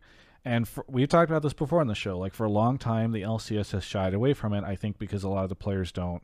I mean, I assume Golden Glue that you know that if you trash talk somebody and then you get shit on by them whenever you were competing, that then there's a Reddit thread and everybody's mocking you. And I think people just don't want to do it. Um, and so I'm always really happy whenever people do. Yeah, I mean, I, I th- definitely think that. Uh, I mean, for me, when I was playing, like, I didn't want to shit talk for first like five, six years of my career because it's one like, well, I'm going for someone. Generally, if you're a new player, like this player's more experienced, they're probably, you know, they're going to be better and they're more. I don't know. They have advantages over you. So if you shit talk them and you lose, it's just like, oh, people are going to shun you so hard. Um, I think the one thing that's really good about like a lot of the LEC now is like they're so the players are so much better at bantering, and I think uh, like I don't know, just NA culture is not as good at like making playful, fun comments, like making things Yes. interesting. I you have to. There's definitely a balance where it's just like you can have healthy trash talking that. But, but the thing is, like, I feel like NA also just doesn't know how to do that very well. Like the players are just Yeah. like more socially inept than, uh, you know, like LEC players. Like I look at LEC tweets, I'm like, this is fucking hilarious. Like I love that. Like you know, it's it's true, but it, it's flame. But it's also like uh, you know, it's just looking at the reality of a situation and making a joke about it, and not trying to deny the reality of the situation. I actually don't think that it's an LCS thing. I would say that it's probably because the LCS doesn't perform well that it's an LCS thing. Like, Yeah, let's say if we did have a team that played to the level of G2, then maybe we would actually have a little bit more of that. Do you Yeah, think but, or like, no? I mean, like Gilius and people are like throwing shit all over the place, and they're like not on G two. You know, like there, there's a lot of players. One of my LEC. favorite times was when Dardoch said CLG beating them. I forget what team Dardoch Was a on at this fluke. point. It was a Yeah, it was on TL. The fluke quote was one of the best. I I love that. Yeah, Yeah. I think like, I, I mean, we were talking about this a lot today actually on in like LCS about like the different kinds of trash talk. Like there's there's like where you're actually shit talking someone because you don't respect them. There's like giving your honest opinion on people who you think is overrated, which I think Jensen does a lot. Like he's not like going out there trying to shit on Perkz, but he's just like, I think the community is overhyping TSM or whatever. Uh, and then there's like to to Glue's point, like there's like the banter, which has like the, it stinks because it has like that little bit of truth in it, but it's still mostly a meme. And I feel like that's the one that NA just can't do for some Yeah. reason. Like every Mm. time that we try and do banter, it's like so fucking stupid and forced. It's like, Yeah. yeah, I'm I'm gonna I'm gonna end his career. it's like like it's not like a funny joke that like two players are in on from solo queue or something that like happens in like you know like someone will like grief someone in solo queue. Like cage roll popped off at Gilius I think it was or whatever you know like I don't know. I feel like there's just like more going on in the scene like more interconnection between the players um and like more to pull on on a personal level when they want to banter. Yeah, and I think it's really awkward when you try to like force banter, right? Or organic banter, it, it, it just it doesn't work when it's not organic. Yeah. No, I so there think needs that's to be one of the some truth to it. Yeah, Yeah, I well, mean, it's like- I think it's it's also just about are you having? It's like when Mark and I make jokes at each other on the show. Like we're we're friends, and so we've been able to do this stuff for a long time.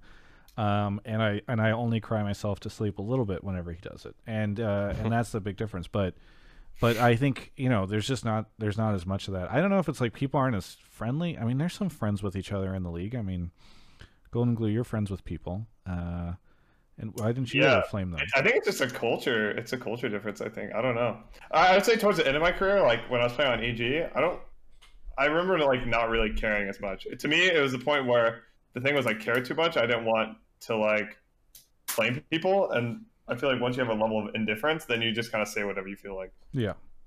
one day someone else will say the imp line of like did you see me make piglet cry and like giggle about it that was like Oh the ultimate God. level of like oh Oh my fuck, god! Yeah, yeah. Oh, Yeah, That's I too no. I mean, I I miss I miss stuff. I'm happy that Fudge is is bringing some of that stuff back, and I like that Jensen says the stuff. And um, I mean, some of my favorite moments, obviously, were when when Peter would just go out and be like he Peter would be great because he would say it so subtly, and then he'd catch himself. Jankos does that now too when he shits on NA. He'll just be like. Yeah, you know, like this player's in uh, NA, so I think he's just planning on retiring, and like all this stuff. You just say it so subtly; it's so good. I love, I love Jankos' banter. His is, his is so good.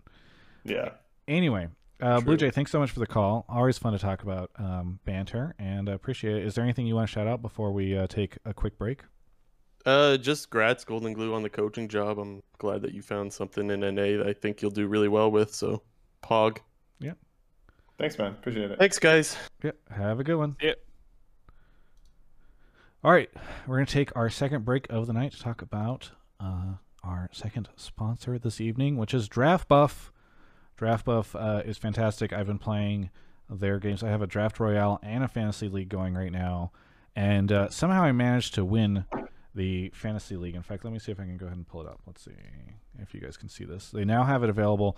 You can see a lot of it and interact with a lot of it on the uh, the website now. So you can go over to draftbuff.com slash actually I think just draftbuff.com and if you sign up use code Travis Gafford that's how people know that I'm doing it. Uh, but uh, yeah, it's fantastic. So you can now um, you can create your own LCS, LEC. You can create a fantasy league that has both LEC and LCS players in it, which is something that DraftBuff exclusively offers, I believe, uh, for the season. So now's a great time to get in on that because you can get it going before um, the start of the the, the season season uh, while we're still in the the, the lock in. You can scout these players, figure out what you think they're going to be doing. This is my team uh, from this past weekend, and I'm an idiot because I drafted Josedeodo, who was not competing. Um, and so I did not earn any points. Um, I was a, you drafted three TSM a player who didn't compete and definitely did definitely carry you yes. I won. you, you- you got TSM the team too Yes. So that this was not my intention. What happened was I got I ended up at the end of the draft and so like everybody else was pulling like Cloud Nine players and Team Liquid players and stuff. And so I think the first player I picked was, I want to say it was Poe. Um, because I felt like getting uh, the mid player was pretty good, and then just if it, like everyone was ignoring TSM players, and so it would be my turn to draft, and I'd be like, okay, well I guess I'll get SwordArt, and then, um, you know, like by then, by the time I got to Huni, a bunch of people, whatever. Anyway, the point is, my team won barely. I need to figure out this. Josedeodo's back for next week, right? Uh, I think he's supposed to be. Uh, anyway, go go check it out. Um, I think my I I got carried by Deftly, but I think my draft royale did not do as well. I need to check it out because I think I had some uh, some players that did not perform the way I was hoping to. So anyway, uh, if you're in the Twitch chat right now, you can do exclamation mark draft buff, and that'll give you a link to join uh, my draft royale uh, right now. Or no, sorry, so actually a, a yeah, it's the draft royale I believe for for the start of the season. So you can play in a on a big group with a bunch of Travis Gafford viewers and see how you do, see if you can beat me. But also feel free to go sign up uh, for that. Also, you can check out the uh, the app right now. I think you can do some of the stuff on the website. They're building that out, but there's still a lot that you can you can do everything in the app. So go check it out. It's on uh, the App Store or Google Play. So thank you so much to Draft Buff for sponsoring the show. We have a ton of fun with them, and they're a great sponsor to have on the show because obviously um, everyone enjoys uh, playing some some fantasy League of Legends. Uh, really, really appreciate their support of the show. The only, it- the, is it o- like to my understanding, the only sponsor or the only uh, fantasy um, service that is sponsoring uh, amazing content creators like Mark Mark Zimmerman's show Hotline League. Uh, what were you gonna say, Golden Glue? I was gonna say, is there a drafting website like a the a snake draft or Yes, I did. It was a snake draft for me when I did the fantasy league. So I did one for Worlds on a a different website, and I was I got third in the world, so I was very happy with that. well, we don't need to talk about that service, okay? We're talking about Draft Buff. All right. Uh, no, I'm just saying drafting is pretty fun. Fantasy sports is pretty fun. Yeah, go check it out. Download and use code Travis Gafford when you sign up. There's a link in the description on YouTube if you wanna if you wanna take a look. Anywho, Mark, you want to grab our next caller? Oh, I think he's already grabbing them. Yeah. How uh, proactive of him. Uh, all right, uh, Nicole is on the show. Nicole, where are you calling from? Uh, Vancouver, Canada. Vancouver, Canada. Welcome back. We had a lot Thank of you. Canadians, I feel like, on this episode, or maybe yeah, only we two. have. I don't know. Anyway, uh, what do you want to talk about on the show? Uh, my take was that Damonte has been underrated for so long, and I think that the league kind of needs to be more accepting of players that are able to contribute to a team in different ways than just, you know, pure skill. Because I think Damonte is a great example of somebody who's able to, um, you know, play the role of more a supportive mid, an enabling mid laner, and have his team shi- team shine and win games. And I think the league just sees that as, oh, he's not as good as like the mids who always play the carries. And I don't think that's the case. I think you can be good at mid as a carry. I think you'd be good at mid as like kind of a supportive player. However, you can help your team win the game should be appreciated. So yeah. I mean, we've been talking a lot over this episode about Nisqy, who's no longer part of the LCS, who was who was playing in that supportive role. Um, I Mark and and Golden Glue, Golden Glue. I already saw you popping off in Twitch chat, so I'm going to wait till till to What? get to. No, let him pop off. Okay, go ahead, Golden Glue. Mark, Yeah, just quiet. Tanner's a Smurf. I mean, he. I, I definitely think that because of the way that the LCS ran like six years ago when uh, it kind of started, where it was like uh, mid laners one v nining. Uh, like I think Bjergsen is just the ideal example of that. It's like, oh, mid lane's always just control mage. You know that one v nine's a game and does everything. But the game has evolved a lot since then, and having a player that's more versatile, and also when we say supportive mid, it's kind of like I feel like it's the wrong idea, right? Where, where Yeah. it's like they're they're supportive style, but it's just like they're playing the game well. It's not like they're playing Karma Lulu mid, sitting at their turret, like shielding their jungler, like go kill them all. like that's not like they're initiating fights. They're uh, being aggressive. It's not necessarily, even though it's a supportive style. It's just like it's helping your team win the game. So uh, I think like being an enabler is uh, kind of what you want the person who's playing in the center of your map, right? To be enabler for the whole map. Like that's a good thing to want. And Damonte is uh, very good at that.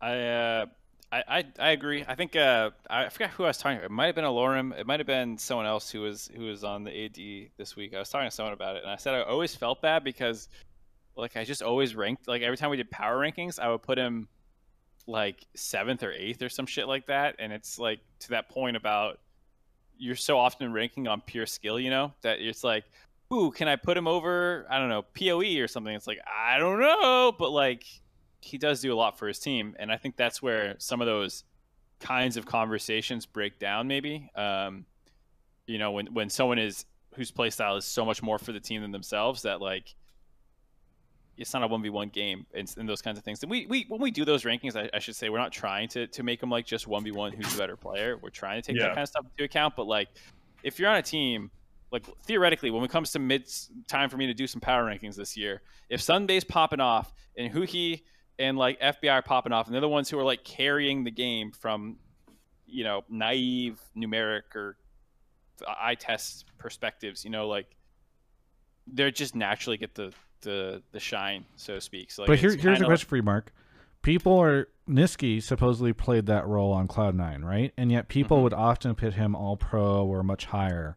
So why is it that like if Damonte is is occupying the same role as Nisqy and is that same like if Nisqy can get on these higher rankings doing the same style as Damonte, why can't Damonte? Well, I mean, like even that is a little contentious. You know, like Nisqy was with back-to-back MVP junglers, right? You know, like he didn't get the MVP.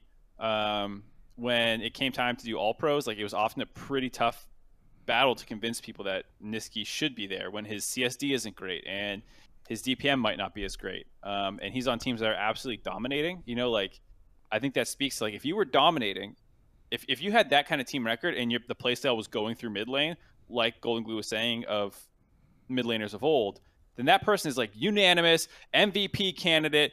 This dude is the shit, you know. But like because he's playing this enabling playstyle, um, it suddenly becomes a much more nuanced conversation. And I think Damonte has not hit the level that Nisqy had. Even when Nisqy was hitting that level, he was it was more of a struggle to get that kind of recognition. Korea nine in the chat says, and this is why NA will never get out of groups. Arguably the most important role we got people thinking it should be used as a second support, God good, and then he corrected himself by saying good God. So I'm kind of curious is it true uh, that this is why we'll, we'll never get out of groups? Is it because we've got people thinking the most important role should be second support? Thinking emoji. I'm watching Showmaker play Sett. Hmm. Sett mid at Worlds, best mid laner like in the world, one of the best, if not the best, and he's playing Sett mid. How can they win worlds? That doesn't make any sense. Who who was who was Bjergsen playing against when he played Zilean against Sett and he just got dumpstered? Who was it? Oh god, it was just this worlds. Was it Showmaker? Possibly. Oh, it was BDD. Yeah, BDD just on Sett had like a 30 CS lead against the Zilean mid. It's like, oh god, the two supportive mid laners playing supportive styles. Oh no. Yeah, I don't I don't know. I mean, uh, I think Doinby did pretty good for his team uh, whenever he was doing that. We, I feel like we've been talking a lot about supportive mid laners this this uh, this episode. It's it's kind of fun. I mean, anyways, to, to the caller's point, Damonte has probably been underrated over his career by myself and others. But uh, I'm still gonna put him fucking seventh on my list. You better believe it. Here, oh my god. Damonte is just no, I can't do it. Damonte is just the type of guy who he likes to be pissed chilling in mid lane, right? That's the terminology he would use. Golden glue is that the terminology that he would use? Or just pissed chilling? I think he does like the terminology pissed chilling. Yes. Okay, very good. Sometimes but he was, uh, wait, if you think about his game TF versus Orianna, he was up CS the first ten minutes of the game. He was up T- CS and roaming. So I was, was watching him this past weekend, and he was astro chilling in low. I believe is the is the correct terminology. This is um can we call them Pisslow mid laners? Is that a thing that we can do? Also, is this anyway offensive? I don't actually know what this word means. I've just heard a lot of people say it. I want to make sure that I'm not offending people or losing sponsors by using it. If so, I apologize. Wait, well, if you're gonna say Pisslow, you have to say who's Pisslow. You have to name the player. Oh, Damonte is Pisslow. Is that is that correct? Oh, I didn't think we were talking. I thought you were gonna say Damonte's smurfing on other Pisslow players. I oh, okay, okay. So wait, is piss chillin' not the same as piss? Okay, so piss low is bad, but piss chillin' is different. I just like the head scratch out of Golden Glue. Like, Just trying to explain anyway. terminology to a fucking boomer who's like, "What?" I just this uh, this year will be my 10 year uh, anniversary of working in esports. That I just I definitely feel a little more distanced from the people that I am interviewing than I did when I first started. Um, Just there we go. I feel the same way. I feel the same way when I my my 17 year old tenacity top player. I don't know if you see any of his tweets, but I'm like, What does it say? I don't, don't worry about it. I, I swear to God, there's a meme filter that like it starts usually either in solo queue or academy with all the younger players saying like random ass shit, and then like slowly it trickles up into the LCS. So if you ever want to know like what league terminology is on the come up, you either start in solo queue or pay attention to like I don't know academy tweets to each other. I was asking Tactical about it Oh, whenever we did the uh, the promo video for or the hype video for the start of, of LCS. That was fun. Anyway, we're we're now completely off topic. Uh, anyway, we all think Damonte is great. Thank you, Nicole, for uh, bringing up the topic so that we can all talk about how great Nick Damonte is. We really appreciate him. And uh, I did an interview that I released with him today. People can go check it out. It's very fun. Uh, any anything you want to shout out here at the end, Nicole? Uh, I guess I'll just shout out you. Thank you for supporting my stream recently. It means a lot. Oh, so yeah, of course. yeah. uh, throwing the raids at people who sub and come on the show. so, uh, thanks so much for for coming on, and uh, we'll catch you next time. All right. Thank you. Bye bye. I also rated Mahmood recently. Mahmood, by the way, for for people who What uh, my raid, Travis? what's that? yeah, what So the fuck? my raid? Um, when was the last time you called into the show, Golden Glue? Also, I think I have on rated you. I think I have rated you. Well, look, you haven't been. When was the last time you were on the show? I think it's probably been two years. No, definitely not true. I was definitely on it last year for sure. That's why I had I said I had my deja vu moment, deja vu moment earlier. It's because we were talking about Golden Guardians being tenth and TL doing well and not do, do, doing well um, in LCS, then shitting the bed at Worlds. I was like, I've heard this before, literally a year ago when I was on Golden Guardians. It's just, The last time you were on was episode literally talking about 130, which July 7th. Okay, there you go. Yeah, it's only been it's been about six months. Fair enough. Fair enough. I, I maybe I owe you a raid. When's the last time you streamed? Are you active? sh- I actually have no idea who streams I. I don't I don't really stream. I streamed like once this week, maybe, but that's like the first stream of like three months. Yeah. Uh, either way, thanks, um, thanks Golden Glue for coming on this episode. Uh, it was a lot of fun. I'm really happy that the season is back in, so we have stuff to talk about on the show again. Uh, Mark, you wanna you wanna drop information? You wanna shout anything out? You wanna? Uh, I will actually do something. Uh, for people who don't know, the LCS is on a new YouTube channel. Uh, I think it's just LCS, but it broke away off Riot Games. So I noticed that the YouTube viewer numbers were lower, probably for that reason, uh, as well as like we put our episode of the preseason power ranking dive on there. Um, and I think people just need to know that there's a, a new spot to go. Look look at how far the LCS has fallen. They need to have their representatives on my channels promote their channels because it's like, hey guys, there's this little YouTube channel called LCS. We'd love to have you go subscribe. Look at what they've become. All right, Travis Gafford. yeah, they only had YouTube 50k the live LCS. viewers. I Bigger. think we're pumping these 1,400 live viewers in there. Yeah, you guys are using bots. All right, these this is a real honest channel. All right, we don't we don't stick this in a league client somewhere to try to promote it. All right. Uh, Sherman says, "Whoa, whoa, whoa! Mark did this on his own. Yeah, very convincing, Sherman. I really believe that. how much? How much did you pay him? Does he does he get paid twice for being on this episode? What is as a as an ad an un an unrevenue shared sponsor for this show promoting the LCS? Uh, anything else, Mark, or will I throw it over to Golden Glue? I think that's it. I don't think there's anything else. Golden Glue, how about you? Uh, you got anything you want to plug? Anything you want to shout out? Uh, shout out to all the fans supporting me because I haven't been very active on social media at all.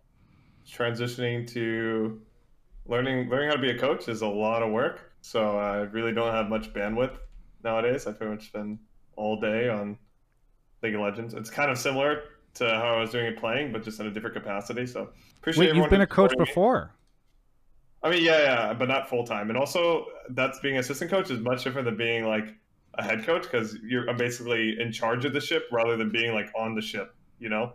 Um, so yeah, I appreciate all the people who supported me, even though I'm not. Yeah, I have Papa Smith in, in the chat. Get back to work. Good. Yes. so funny. Um, Um, yeah, but shout out to everyone who supported me, even though I'm not posting that much on, on social or streaming. So appreciate that. And shout out to 100 Thieves. Shout out to Pop Smithy. Shout out to the boys. I'm really happy to be part of 100 Thieves. Well, I uh, I have ten interviews that I did this past weekend. A ton, in part because LCS has started, so there's tons of interviews to talk or people to talk to. Lots of different people that have changed teams, but also because it's three days a week now. So I probably won't always do all three days, but uh, just stay. T- be sure to subscribe to the YouTube channel if you haven't already. I'm sure almost everybody already listening to this, but stay tuned for that. There's a ton of those coming out. I'm also trying to get a Perkz interview uh, soon, like a nice longer form one, so we can talk about his transition over to the LCS. Um, and then, uh, man, it feels like there's something else. I should, we should have. I don't want to get people's hypes up, oh, hopes up, but I, I, may, I maybe I shouldn't be saying this. But if you stay to the end of this this podcast or you listen to this, should have a cool announcement for Hotline League next week, uh, which I'm pretty excited about. Uh, other than that, stick around after the show if you're watching on the live stream because I'm going to air some interviews early for some subs, and we should have a good old time. Mark Z is What? What are you doing? My cats are being rambunctious. I got to go feed them. All right. Well, on that note, thanks everyone for watching. Thanks Golden Glue for coming on. This has been Hotline League episode 156.